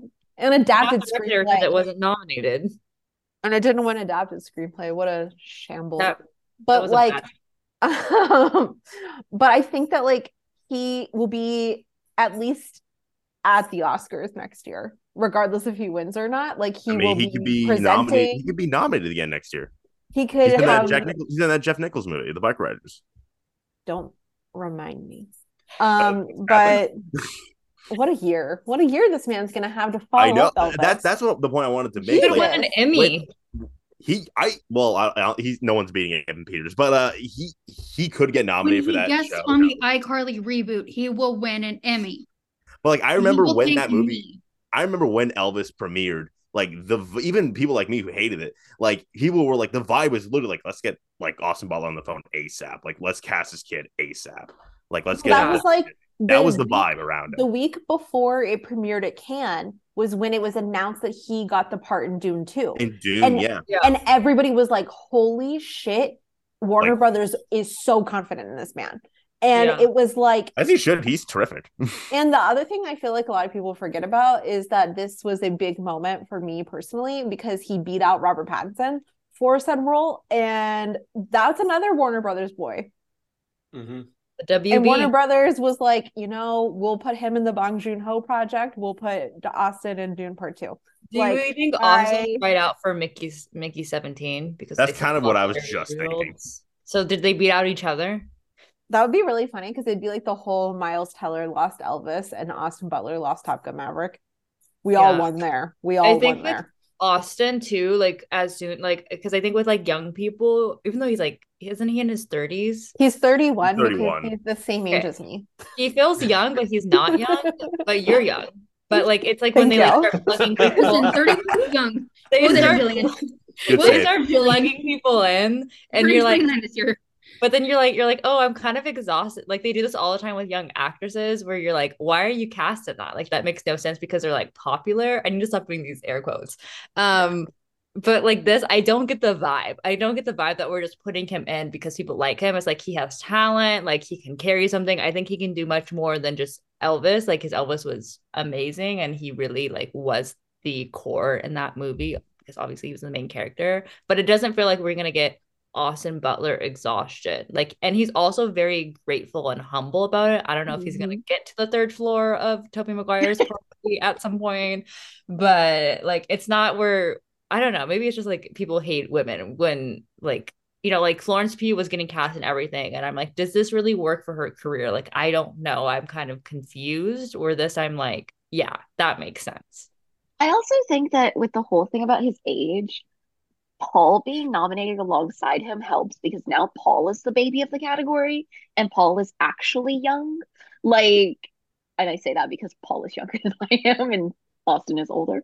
Um, but you know what I mean? Like now that Austin's not the youngest person in the category, I think it helps take away from that like aura of him being like, oh, the young newcomer, because the young newcomer in the category is Paul Mescal. So like I think that that helps Austin just in that that is one of those things that we know that the academy doesn't like young men we know you know they don't like young male newcomers whatever they don't actually award them and it's like well awarding austin wouldn't be doing that anymore for this yeah. year so i think that helps them what that's a good point Adrien brody young winner where are they this year I mean, eddie redmayne happened mm, eddie redmayne was 32 wait, when he won i was watching you um, want a 90s baby where are the 90s not, yeah. When I was watching Titanic, there's this guy who speaks exactly the same way that Eddie Redmayne does. And I was like, if they made this movie today, this would be Eddie Redmayne. Is it? Can I guess who it is? Yeah. Is it when Rose gets in the lifeboat and Jack and Cal are standing and it's that guy? They're like, Daddy, no. And he's like, It's only for a little while. Oh, no, but that one, that tracks. It's he's one of the people that works for the Titanic that's like commandeering like the lifeboats. Oh and yeah, he's like he's the one who suggests women and children. He's like women and children only, sir. Yeah, okay. He, he, says it just Even like Eddie, Eddie Redmayne. Redmayne that one guy in the lifeboat, the only one that turns around. That oh, is like, yeah, you could still play that guy too. I could see Eddie Redmayne being like, Eddie who? Redmayne, you're coming back with the Titanic reboot. Okay, I Titanic would, too. Bill Nighy could when we, were, when we were watching Titanic, like, did they make a sequel? you know, you know, Big Jim wants to make a sequel. Literally, like, more like, than sitting there, I'm like, but his sequel is about when he went down it's to the unofficial. Titanic. It went straight to video, but I did watch it. So Jack is back. Cruise ship, and it gets hit by an iceberg. And the only thing I really remember is that first of all, oh, so they rebuild the Titanic as like a cruise ship experience, and it hits an iceberg. Wait, is this Titanic six six six? What? Is this Titanic 666? Maybe. With That's the actual synopsis. Wait, with AnnaLynne McCord? And the guy goes, it looks like history is repeating itself. and number two, I remember like instead of it being like instead of it being like first class and the like lower class, it was like the rich folks and the common people. And so this one girl goes, "Oh my god, my Gucci bag!" And the guy like throws her into the boat, and it's like, "No, those are the only two things I remember." But honestly, Titanic is a great class commentary that we don't talk mm-hmm. about. I think Listen, they don't talk about it enough because like, a lot of it sadness really ripped off Titanic and the Amanda Bynes rom com Love Wrecked, and I need answers, Ruben. Wait, one day, please. One day when I make my movie about the captain of the Carpathia and his like weird shit that he went through to try to get to the Titanic, I will cast Eddie Redmayne, not just in the movie, but he will play three or four roles to make to make up for not being in the no, one man show. Let's also, just do every character. Question, um, this was separate from Titanic 666. This is literally just called Titanic 2. And then it says here on uh it says here on Wikipedia a supernatural horror themed sequel, Titanic 666. So it's made by the same people. It's oh, just it beautiful. was um yeah, it's it's made by the same people. It this one is just truly called Titanic 2. Anyway, Could... what is Bill's path to winning the Oscar? Is there isn't a... one. Anyway. when Bill leaves Anna Wintour for Jillian, then Anna Wintour and Bill Nighy already broke up. Did they? I, I, feel like they did. I feel like do they I make did. my move now? I feel, okay, I so like they broke up like, like two years ago or something like that. You know what? This man won my heart. Like literally the last month of 2022, I said, Where were you all my life? Why did I just now discover about time, love actually, and living? And that you were in Pirates of the Caribbean. Like that right there, that resume, I'm like, what do we need to do, Paul? And he's so happy just to be like there like in every photo i'm like oh my gosh this man and he's not even he's not campaigning he's doing nothing he's like i'm going to be olivia colman not going to win but i'm just going to be there for the experience and you know what he needs a I, just give him an award for that mm-hmm. i saw bill nighy and carey mulligan at the same time on broadway it was wonderful that's this is how wow. Bill Nighy and this Carey is Mulligan how Carey Speaking Mulligan of Carey Mulligan for promising yep. young women. Yes. Give it to Bill Nighy and the rest of the actress race. Hold up, hold up. I didn't talk about Brendan yet. oh yeah. my gosh. With Wait, his real back. comeback, no sudden move that we all decided to I did not forget. I watched that. I watched that day out. one. I was Never so excited forget. for Brendan and I Brendan alone. I really think it's so. What? Don't talk about Jon Hamm and Steven Soderbergh, my father, like that. I, look, I like them too, but you you know why I watched that movie. Kieran for Kieran Culkin. He he helped, but I, um, that's why I watched that movie. But uh, anyway, um, look, I I I know that the whale missed picture. That's bad for him. I'm not gonna pretend it's not, but I really still feel like Brendan is kind of the elephant in the room in a way with this category. I feel I still kind of feel because I was watching a clip from Howard Stern this weekend, and he threw up like Brendan was on. He goes like, Brendan, you know you're winning, right? Like I we saw with like the Ricky's little betting schedule, that's still the vibe around this category. I still think like it's I think it's a tight race between all three of these guys. But I'm I still feel like the Brendan has a bit of a life of his own outside of the whale. That's why I'm not like freaking out that it missed picture person personally. Like I'm scared about him now, but uh I still think that there's a path for him to win SAG and BAFTA, SAG or BAFTA and snag I, it at the end. I think he wins he can possibly win one, but I don't think he'll win both. I I'm gonna predict him to win both just because I'm I'm uh, I'm I'm uh, you know I'm this. Well, I'm predicting Paul to win BAFTA. so I mean, I'm predicting Bill to win BAFTA. That's your right. That's your right to have wrong opinions. Um, I walked directly into that one. Um, but You're honestly, entitled to your wrong opinion. I do think, but honestly, I do all... think that Austin. I'm going to say this, and then Colin Farrell is going to win SAG. But I yeah. do think that SAG is really between Brendan mm-hmm. and Austin. I won't count out Colin, but I, I do agree. Like I, I think that like Colin's way up there for SAG, but I just think that like Brendan has a bigger narrative with actors. Yeah, and, and then I that, think that's Colin, really powerful. And to the Colin thing, the only win I can compare Colin to in the past like decade is Casey Affleck, and he mm-hmm. didn't even win, and he didn't even win SAG. Yeah, like, exactly. I don't know if I'd put them in like the same. I wouldn't well, put them in I the same, that, but like, like if I had to compare it to somebody, say, it would be him. No, like the I was like, do not besmirch Colin by putting him in the same. Like people like man. Colin Farrell though. I love Manchester by the Sea. But I, I love Manchester by the Sea. Mm-hmm. I'm kind of like, what is Colin's like relationship with like Hollywood and actors? Like, well, like, no, so like, like he has he's great... dated a lot of them. He's dated a lot of them. He's hot. And I say that that was not like derogatory. Spite. That was like positive.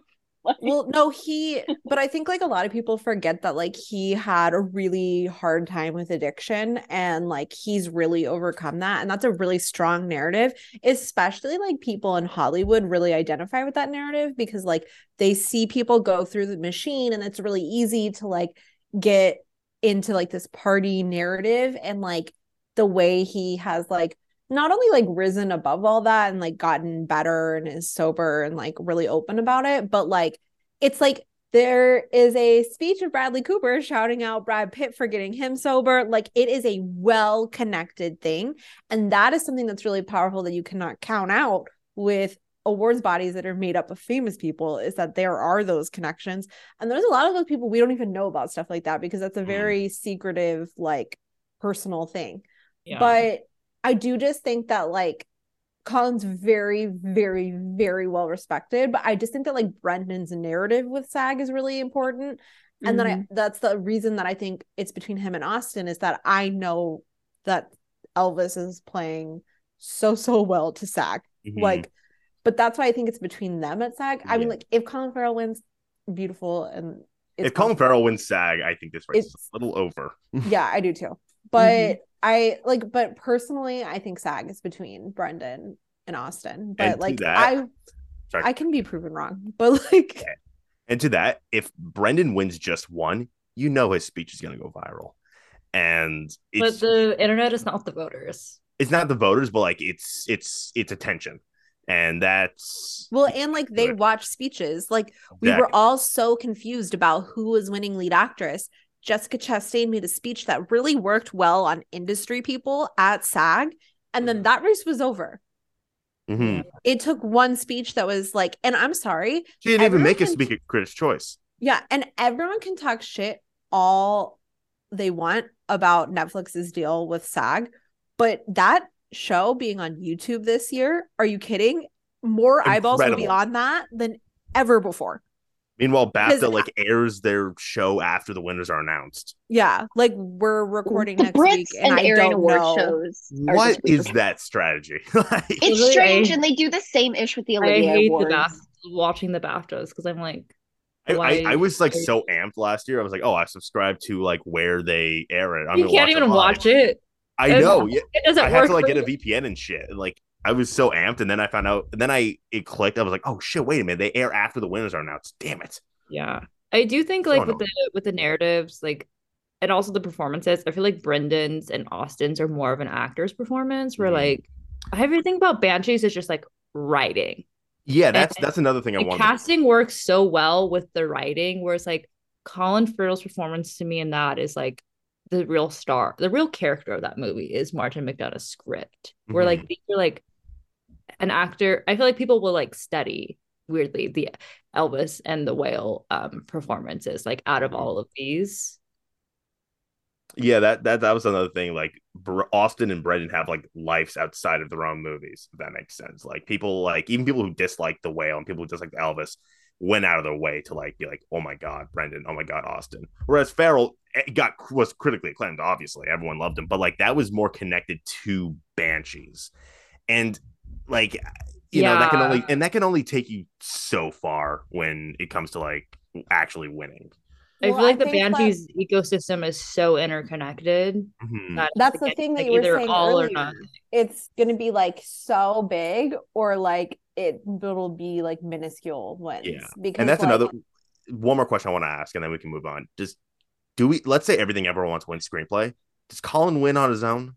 Or he he could win on his own because I okay. feel like there's like a, a personal narrative for him outside of the movie itself. But like I just think that like if Banshee starts winning random things, like not random, but like smaller, unpredicted things earlier, you're gonna be like, oh holy shit, they definitely did Colin. But I'm not gonna like count out Colin if it starts losing things earlier yeah, in the yeah. night, if that makes sense but it's like I obviously really helps him that it's everywhere.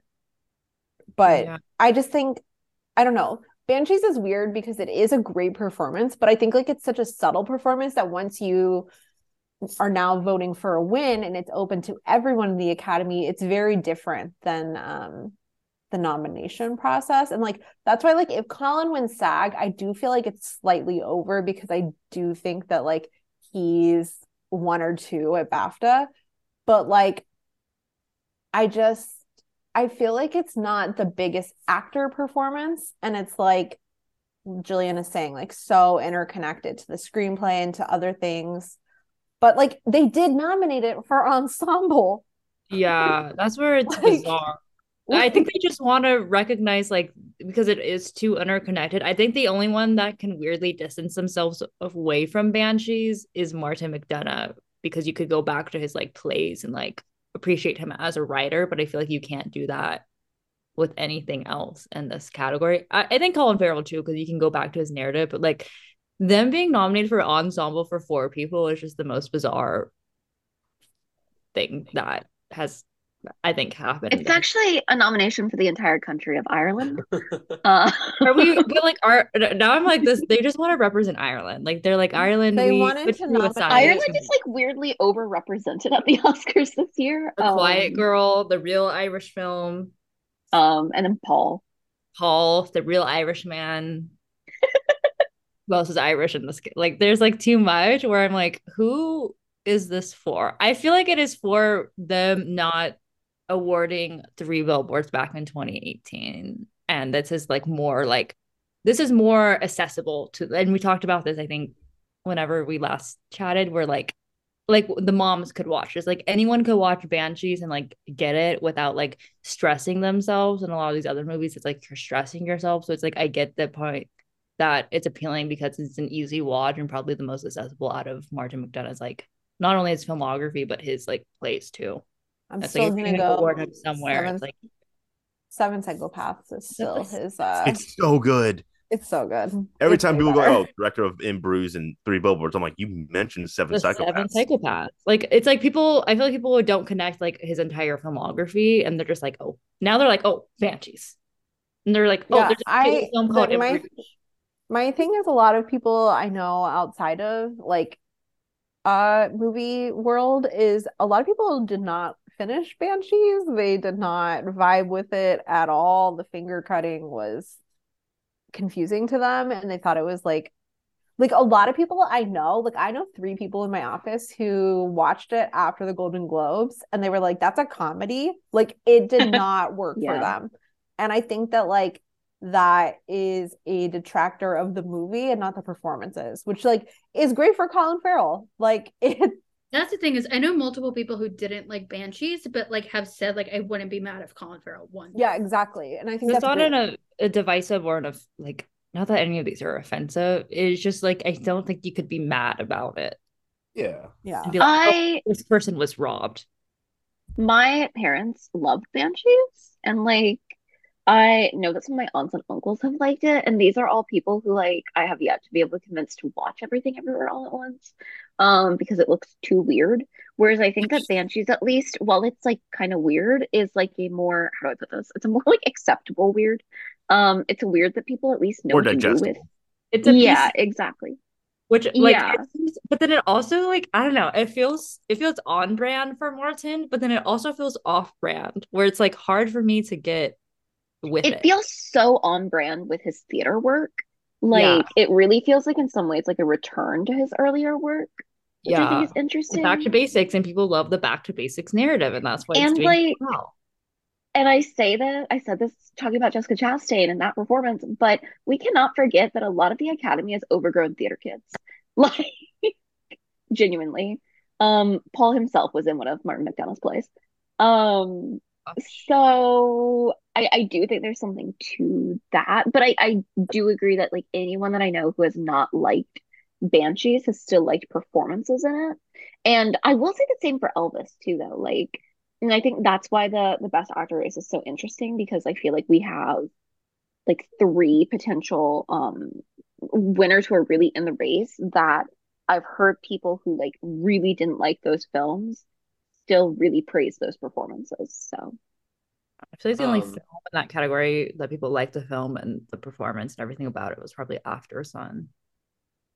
I don't know. I think living is like a pretty. I was gonna say. Li- I, thought you were gonna say living. I don't know. I have. I've heard a lot of people that just didn't get it. Like I liked it. Mm-hmm. I thought it all worked, and like I know, like a more common moviegoer was just like, "What is that?" And I'm like, "What do you mean?" it is you slow, know? but people can like appreciate his performance. Yeah. Um, I think it's just like a different. Like, I think all of these are just like performances, like we mentioned, that people just weren't expecting, so they don't know how to react to it. Yeah which is um, speaking of unexpected.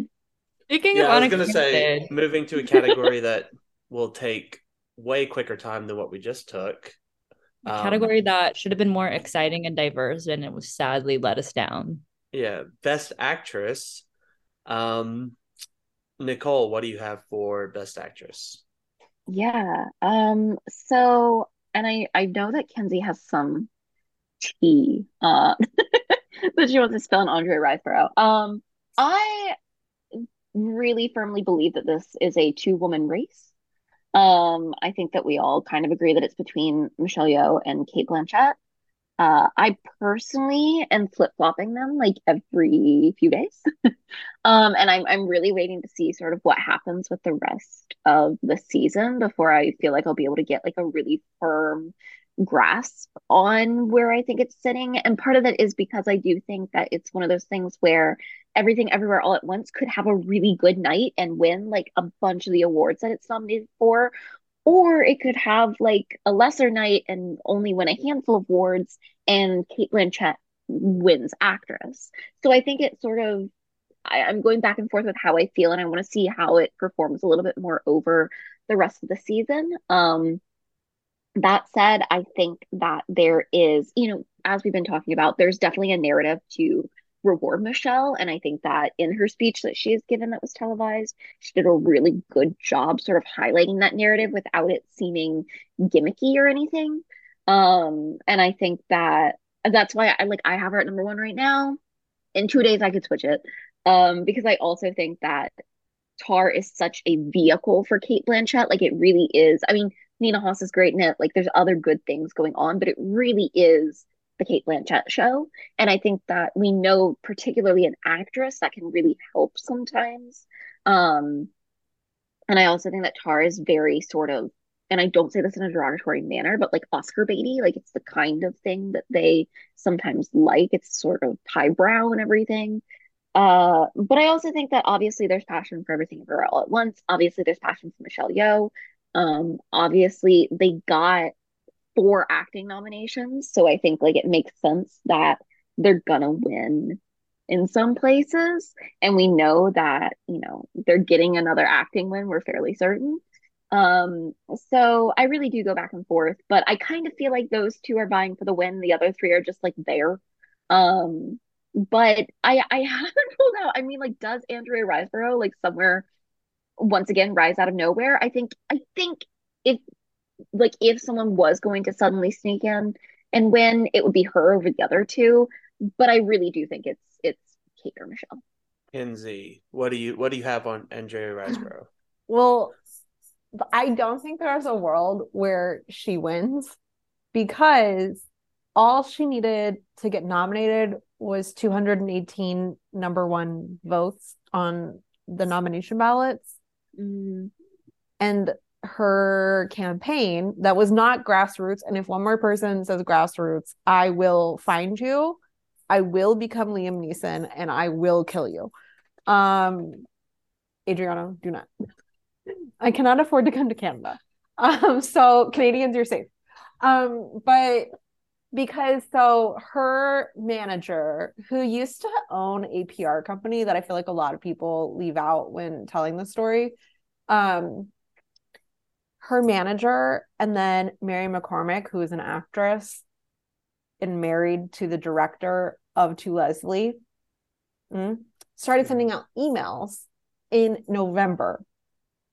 And when you think about her manager do you know who else he represents? Charlize Theron, who then held an event in November at CAA to be like, watch this movie.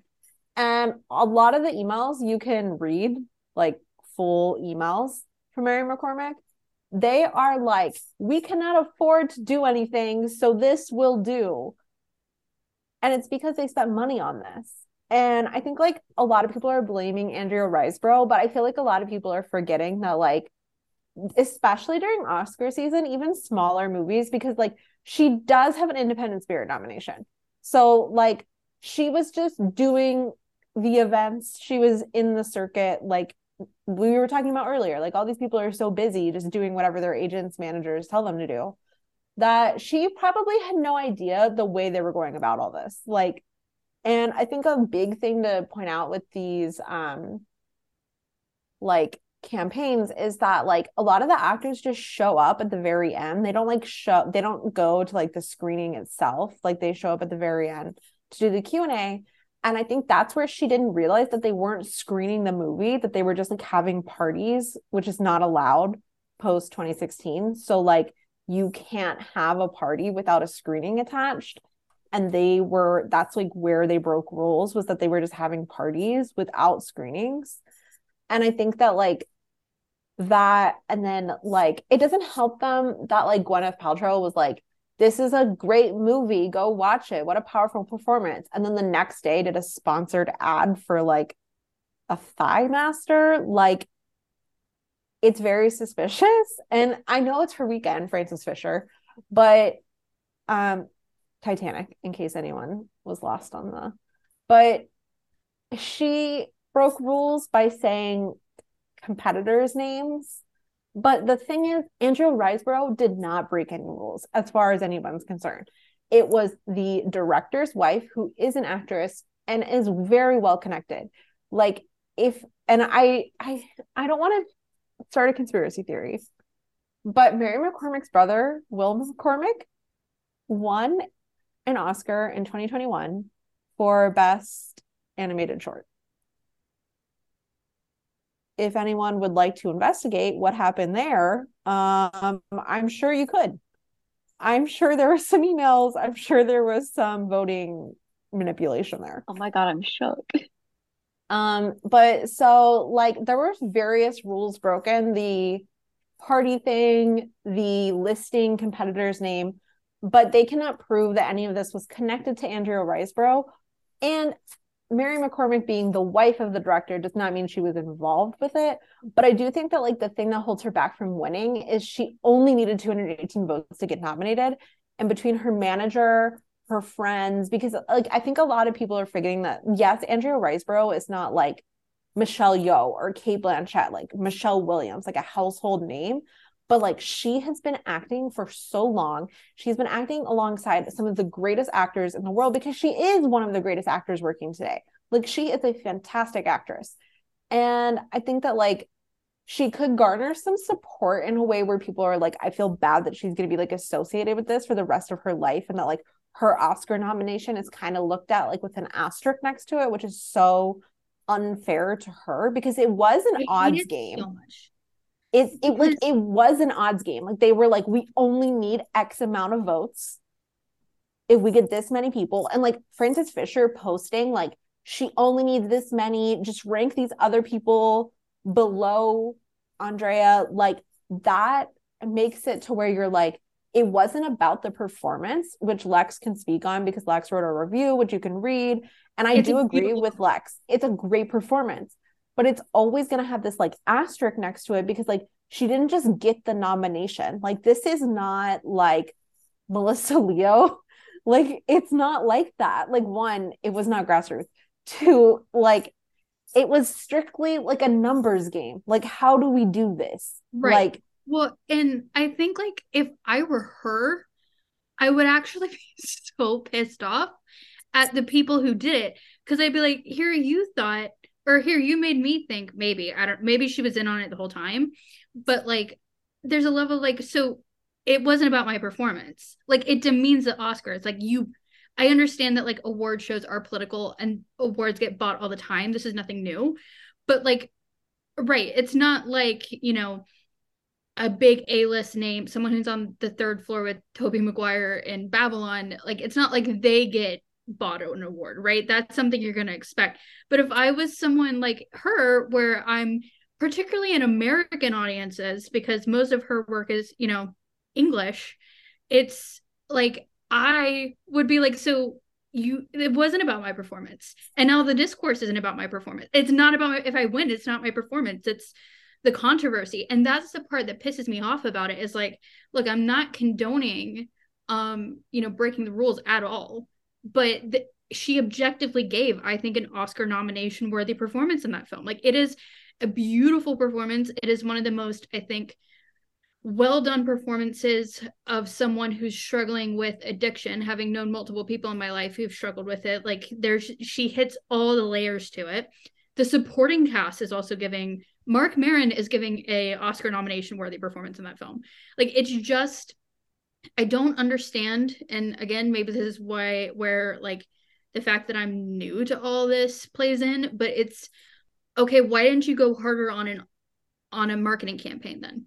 Instead of doing all this numbers and all these breaking the rules, why don't you go harder on a marketing campaign and make and get the film money? Because the movie's made $27,000, right? Like you're not it's all it's this domino effect where the entire movie means nothing and that's a shame because it is a it is a good movie.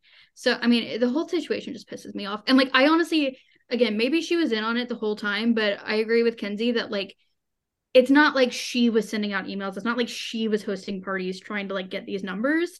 And so i just feel so bad for her that this objectively beautiful performance is getting overshadowed and her work is getting demeaned like this. Like it, it pisses me off to no end like I'm really uncomfortable for her tomorrow at the Academy luncheon. Like well, I they're gonna be giving her death glares. They're gonna yeah. Like, I mean she's been showing up to everything Michelle Michelle Yeoh oh yeah Yeoh has been showing up to recently. So it's like she's and Michelle Yeoh has her back.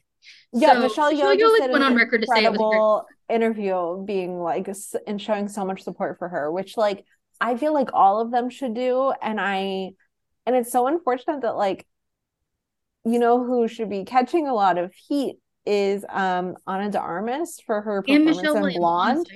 And Michelle, Will Mich- this Michelle Williams thing is so like frustrating because like she knows she's not a leading act. Everyone knows she's not a leading actress in that movie. She also has a movie coming out this year showing she is the lead. the lead actress, and it's like, why couldn't you have waited? And you saw what A twenty four did with Michelle. Like they probably could have done that again with you if you really wanted it because it's very obvious. Like there's people that are very obvious they want an Oscar. Michelle Williams. I don't know about Andrea. I don't know how much she wants an Oscar. Maybe just I... recognition. But like there's such a difference between that strategy where it's like that one just sh- came off more malicious. Where I'm pretty the Michelle Williams thing was like why. So for me, like I'm more mad. Uh, and this isn't just because of how I feel about the movie or the performance the Michelle Williams nomination really bothers me because it was essentially like, I want to be in this category. Oh, I'm losing. I want to be in the other category. That's and then it was like, that is more like, and yes, it's the same thing. Like, it's her team. It might not be Michelle Williams because it sounds like Michelle Williams just wanted to be and lead the whole time. But like, I, it's just like, you can't flip flop because you're like losing. Like, and obviously, I mean you towards her team, but like, it's just like that confusion and then like everything with Andrea Riseborough's campaign and then whatever Ana de Armas was doing in Blonde. Like those three took spots essentially because there was all this like confusion. And then I feel like people think they're voting for Marilyn Monroe and not Ana de Armas. And I feel like they didn't watch the movie is the other thing. Well, when I posted that clip, when uh, whoever was like, "What's the word like your least favorite nomination?" I post that clip. Every single reply was like, "I didn't know that this was the, like," because no one has watched that movie, and every single reply was like, "Wait, this is what she was nominated for." Like, well, like you watched that movie.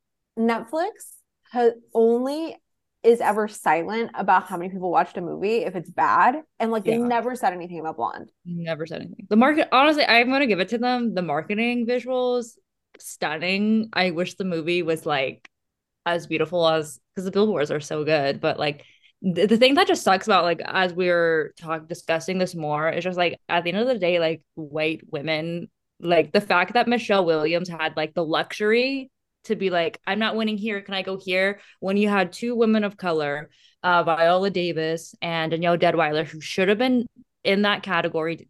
Viola hit every single precursor. Danielle gave one of the best performances of the year. They did everything that was asked of them. They went above and beyond. And the fact that like three women that shouldn't like, and I'm not gonna say they shouldn't be there. Like Andrea did give a good performance, but like just the way it just feels kind of icky. And like the Michelle Williams thing, especially, like your time will come. I'm sure you're gonna get an Oscar some point, but it's just like the way that this year just showed how the system actively works against women of color, and the fact that I've never seen a quote unquote grassroots campaign for other women of color that like root where was it for Ruth Negga last year? Like there's so where was many, it for Alfre Woodard and Alfre Woodard? Like there's so many great like I guess, and I don't even know if they're going to be indie performances that like, where was this power that we all of a well, sudden literally even this year, with?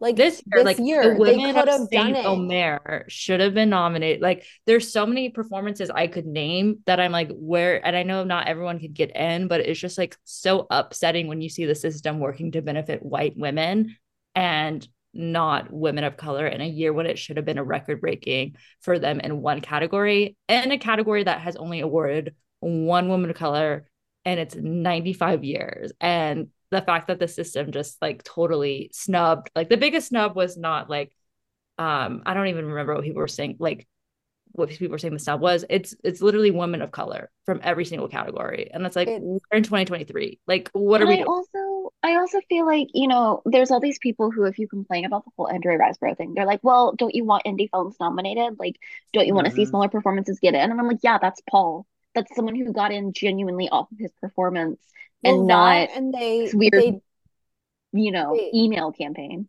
They, it just yeah. think that like, it's like uh Jillian is saying that um we tell people like pundits, reporters that cover this, like there's a game to be played and Danielle Deadwyler and Viola Davis did the game. They did every event. They did everything the right way. And like the thing with Andrea Riseborough is there are a lot of people who break rules. Like we know that. Like Gary Oldman sent framed signed photos of himself on the set of Darkest Hour to every voter in the Academy. Like, what are you doing? We need the but, picture. but like, it's just like there.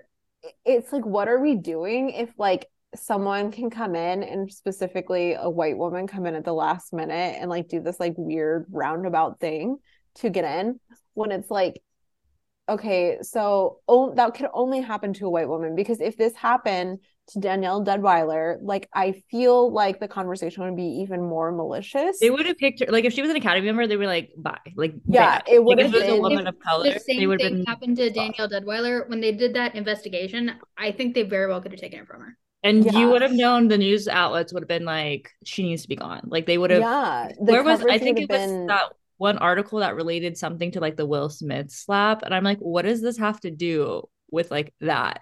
Like literally, it also nothing. just feels classic America that they literally said, "This is how you play the game." And these women of color said, okay, I'll play it this way. And then they said, actually, the rules are different, or actually, actually the goalposts have changed. You didn't have an email campaign naming names. So it's just like really frustrating. And like I do think that like it would have been nice if like there were screenings held by famous female actors to like really pave the way for Danielle Deadwyler because like she's been like on the cusp for so long of like a superstardom vehicle and this was that moment and it's like I just like why to Leslie like why because the this? voters love poor white people performances because that is the most like they just like want this idea of a to reward oppression and like it's just very weird because it's like that's what they feel like is so opposite from what they do that I don't I get it but I also don't get it of like why we, we see these performances every single year of this like there's like I don't know oppressive white people oppressed white people who have addictions and it's like i'm not putting people down in real life that have that but like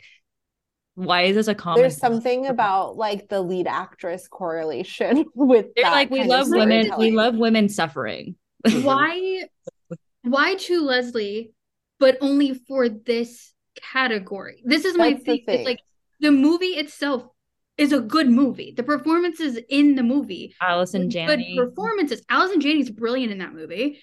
Like Marc Maron, like I don't understand. This is the thing that I don't get, and it's the part that I'll. If we're doing, if we're opening an investigation on this, then this is the part I'm going to investigate. It's not, and again, it's not having to do with anything for her performance. If you're going to do this, then why did you just not go all out and say we're going to make this movie an Oscar darling?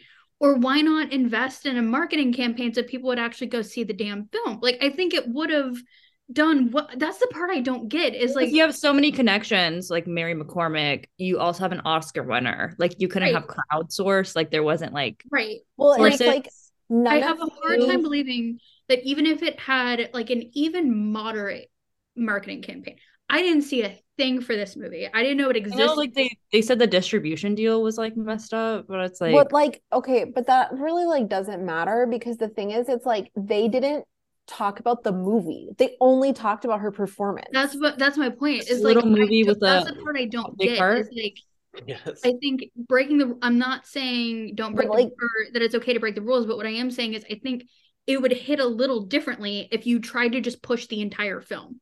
Right. Well, that's what and they like, were. Okay, that's what I was talking to Kenzie about this. They started, if you read those, like, I don't know, think pieces, they start with that. They start with, we just want people to see this movie, but they didn't give a reason of like, why it was just like we want like it's such a great a feat of filmmaking according to someone i'm like did you see avatar like that's a feat. did you see titanic that's a feat of filmmaking.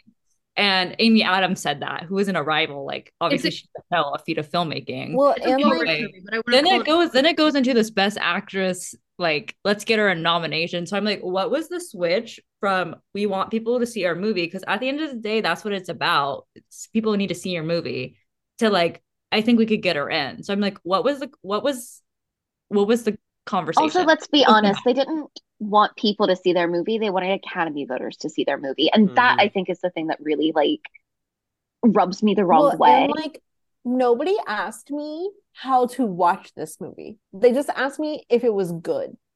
Yeah. yeah. and I think like that's like very different is that like it didn't really garner like audience like and to like the audiences aren't like interested in it like they're just like is she good in it? Because like it didn't get any other nominations. And like no one's talking about the movie itself. They're just talking about this controversy. And like honestly like that like tarnishes her name which is so unfortunate.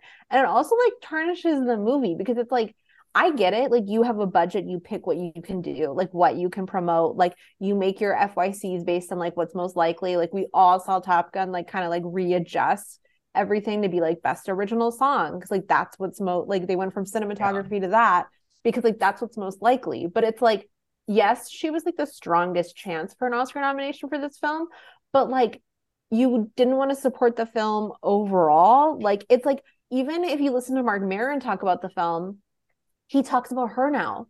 He doesn't talk yeah. about the movie and he's yeah. in the movie. Like it's like Allison Janney did an interview. She didn't really talk about the movie. She talked about Andrea Riseborough. And it's like you're kind of like robbing the movie of its chance to say anything, whether you like the movie or not. Like it's just like I don't know. And it's so funny because like I just like it it does have something to say about addiction and it's like so frustrating that it's just like we're never going to talk about that ever again and i yeah. like and as someone from texas and i'm not from where it takes place but like it has a really like like authentic feel to it for what people primarily because like addiction in like states like texas and other places where like mental health care and like just addiction problems in general are like really glazed over like i do think it like has a really cool commentary on that but like we're never going to talk about it again because like mm-hmm. this is all we'll ever talk about because it's all the people that are involved with the movie itself we'll talk about. Yeah. But I do think that she has no chance to win because like she cannot garner so like support of the entire voting body based on this. I do think like some people will vote for her out of spite, not for the performance, but like because they're like, screw this controversy. Like I stand with her.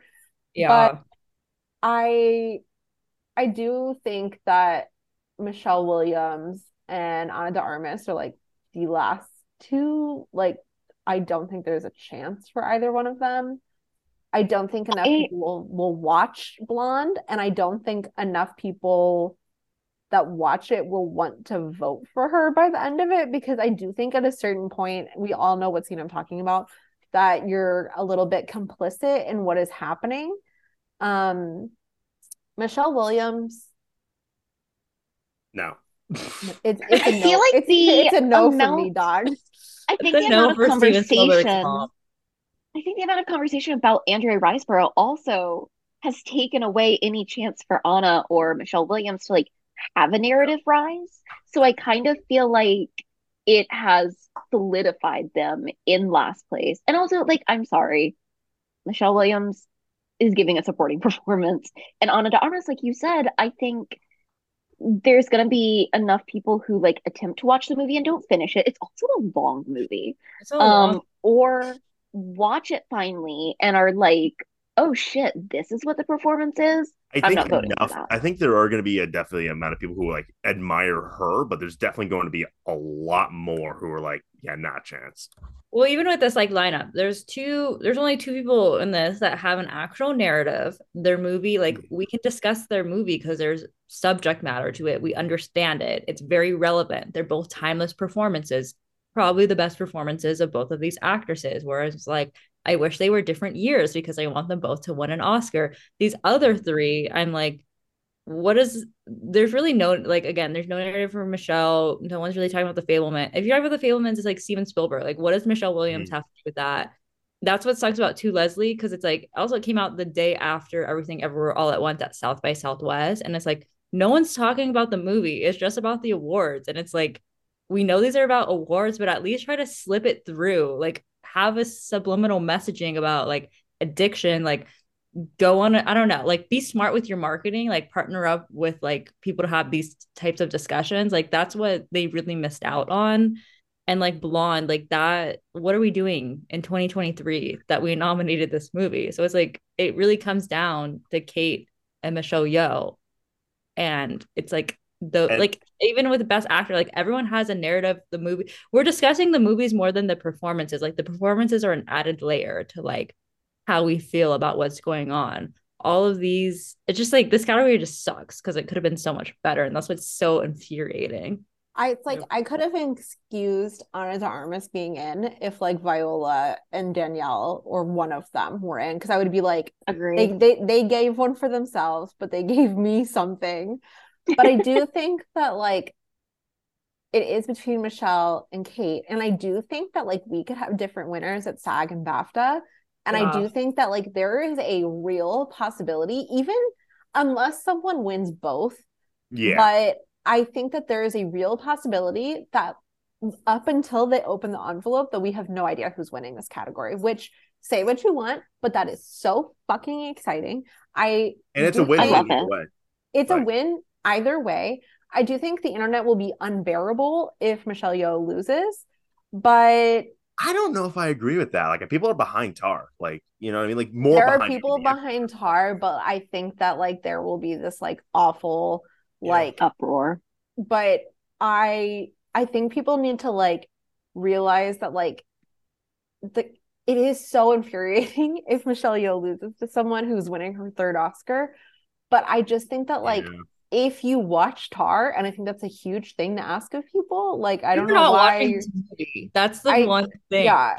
Well, I feel like TikTokers aren't watching the movie. I don't feel like people it, that like... like are invested in the actual Oscars or not watching it. But like, I think that like if people watch it, they'll understand why Cate is undeniable in this movie. Mm-hmm. But I think like a lot of people are like wording it weirdly, where it's like their performances are not comparable. And that is a great thing that we have two very different performances from two very different um actors like that are so different that are vying for the win like that never happens and yeah. i think that's what's making it so hard to predict is like it's not even about like is everything everywhere winning picture because it can easily win picture without michelle winning and i think that like that is so exciting and i want michelle to win but like i want either of them to win i think it'd be so thrilling and i think like either one of them would be like a great like this is a representative of the best performance of last year and it's like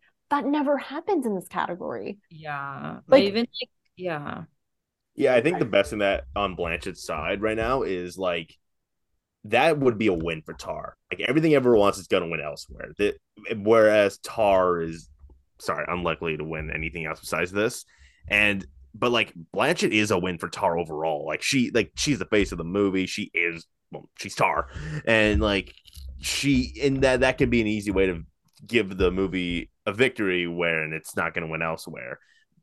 But at the same time, similar to what I said about Fraser and Bassett and Quan, people want to see Yeoh win. Like there's, I feel like there's more grassroots for Michelle than Blanchett. I, I, I don't think like they care about giving Blanchett a third. Like they'll give her a third if they really want to give her a third one. Yeah, yeah I think, I think people forget that like d- people that are voting aren't like well, let me check they on their care. campaign. Let me check how many Oscars they have. Like, they don't care about stuff like that. They're like, like, at the end of the day, and like we all voted on our own award show. Some of us voted at critics groups. Like you just like end up voting for what you want to vote for mm-hmm. at the end of the day. And I think like some people more identify with the performance as Cate Blanchett and Tar is the best performance. Some people think that Michelle Yeoh is the best performance.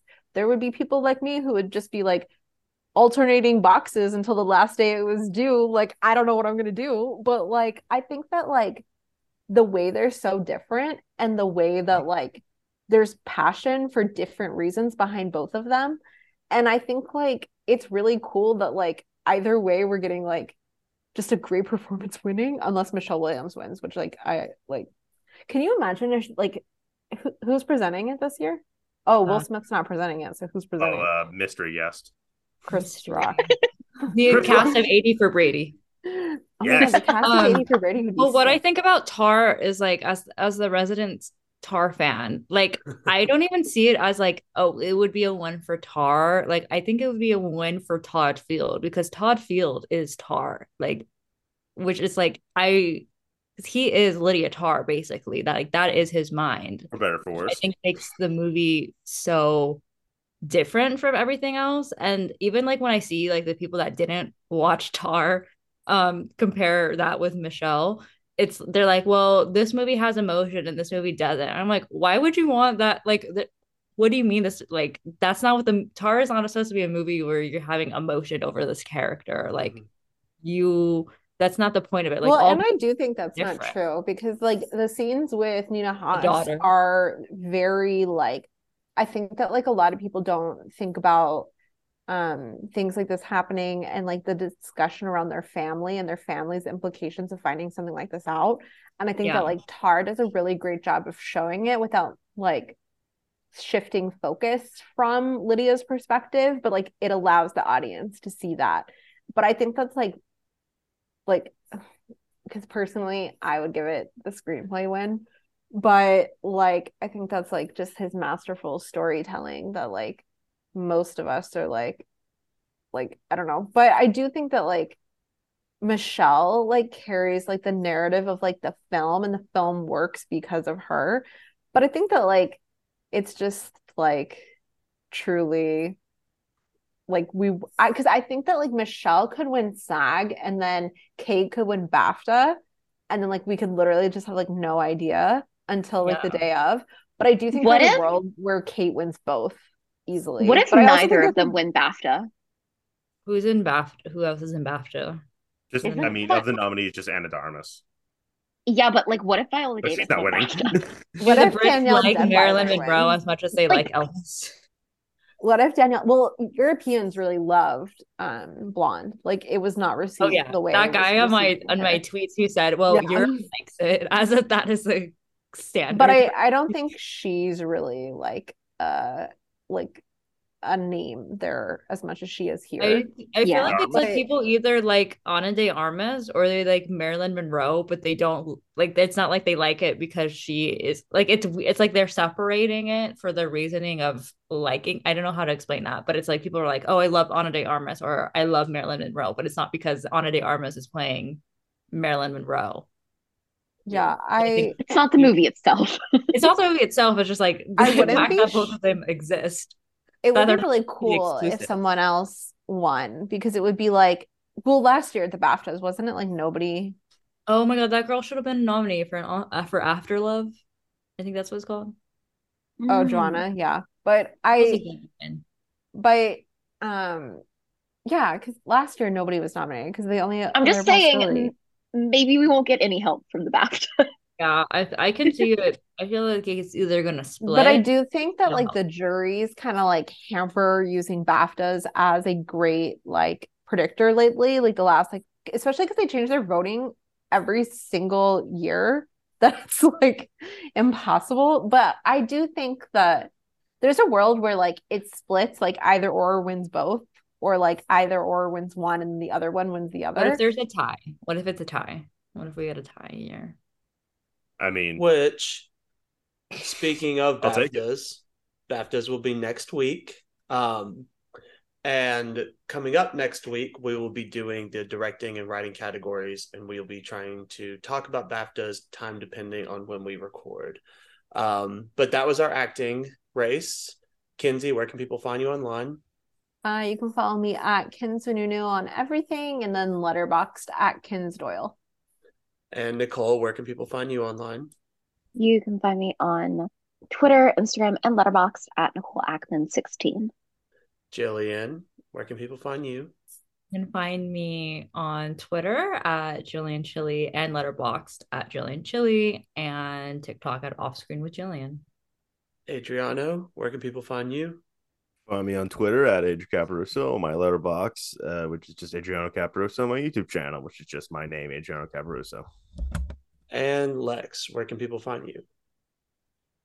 Um, they can find me on Twitter and Instagram at at Alexis Willie W I L L I underscore on Instagram and Twitter, and then on um, TikTok at at Moonshoes Lexi. You can find me online at tberry57. You can find the show at Oscars underscore Central or you can find us on the web at oscarcentral.com. We've got a lot of great articles Uh, still some reviews coming out and trying to gear up for this season. Uh, like I said, next week is directing and writing. And until next time, that's the show.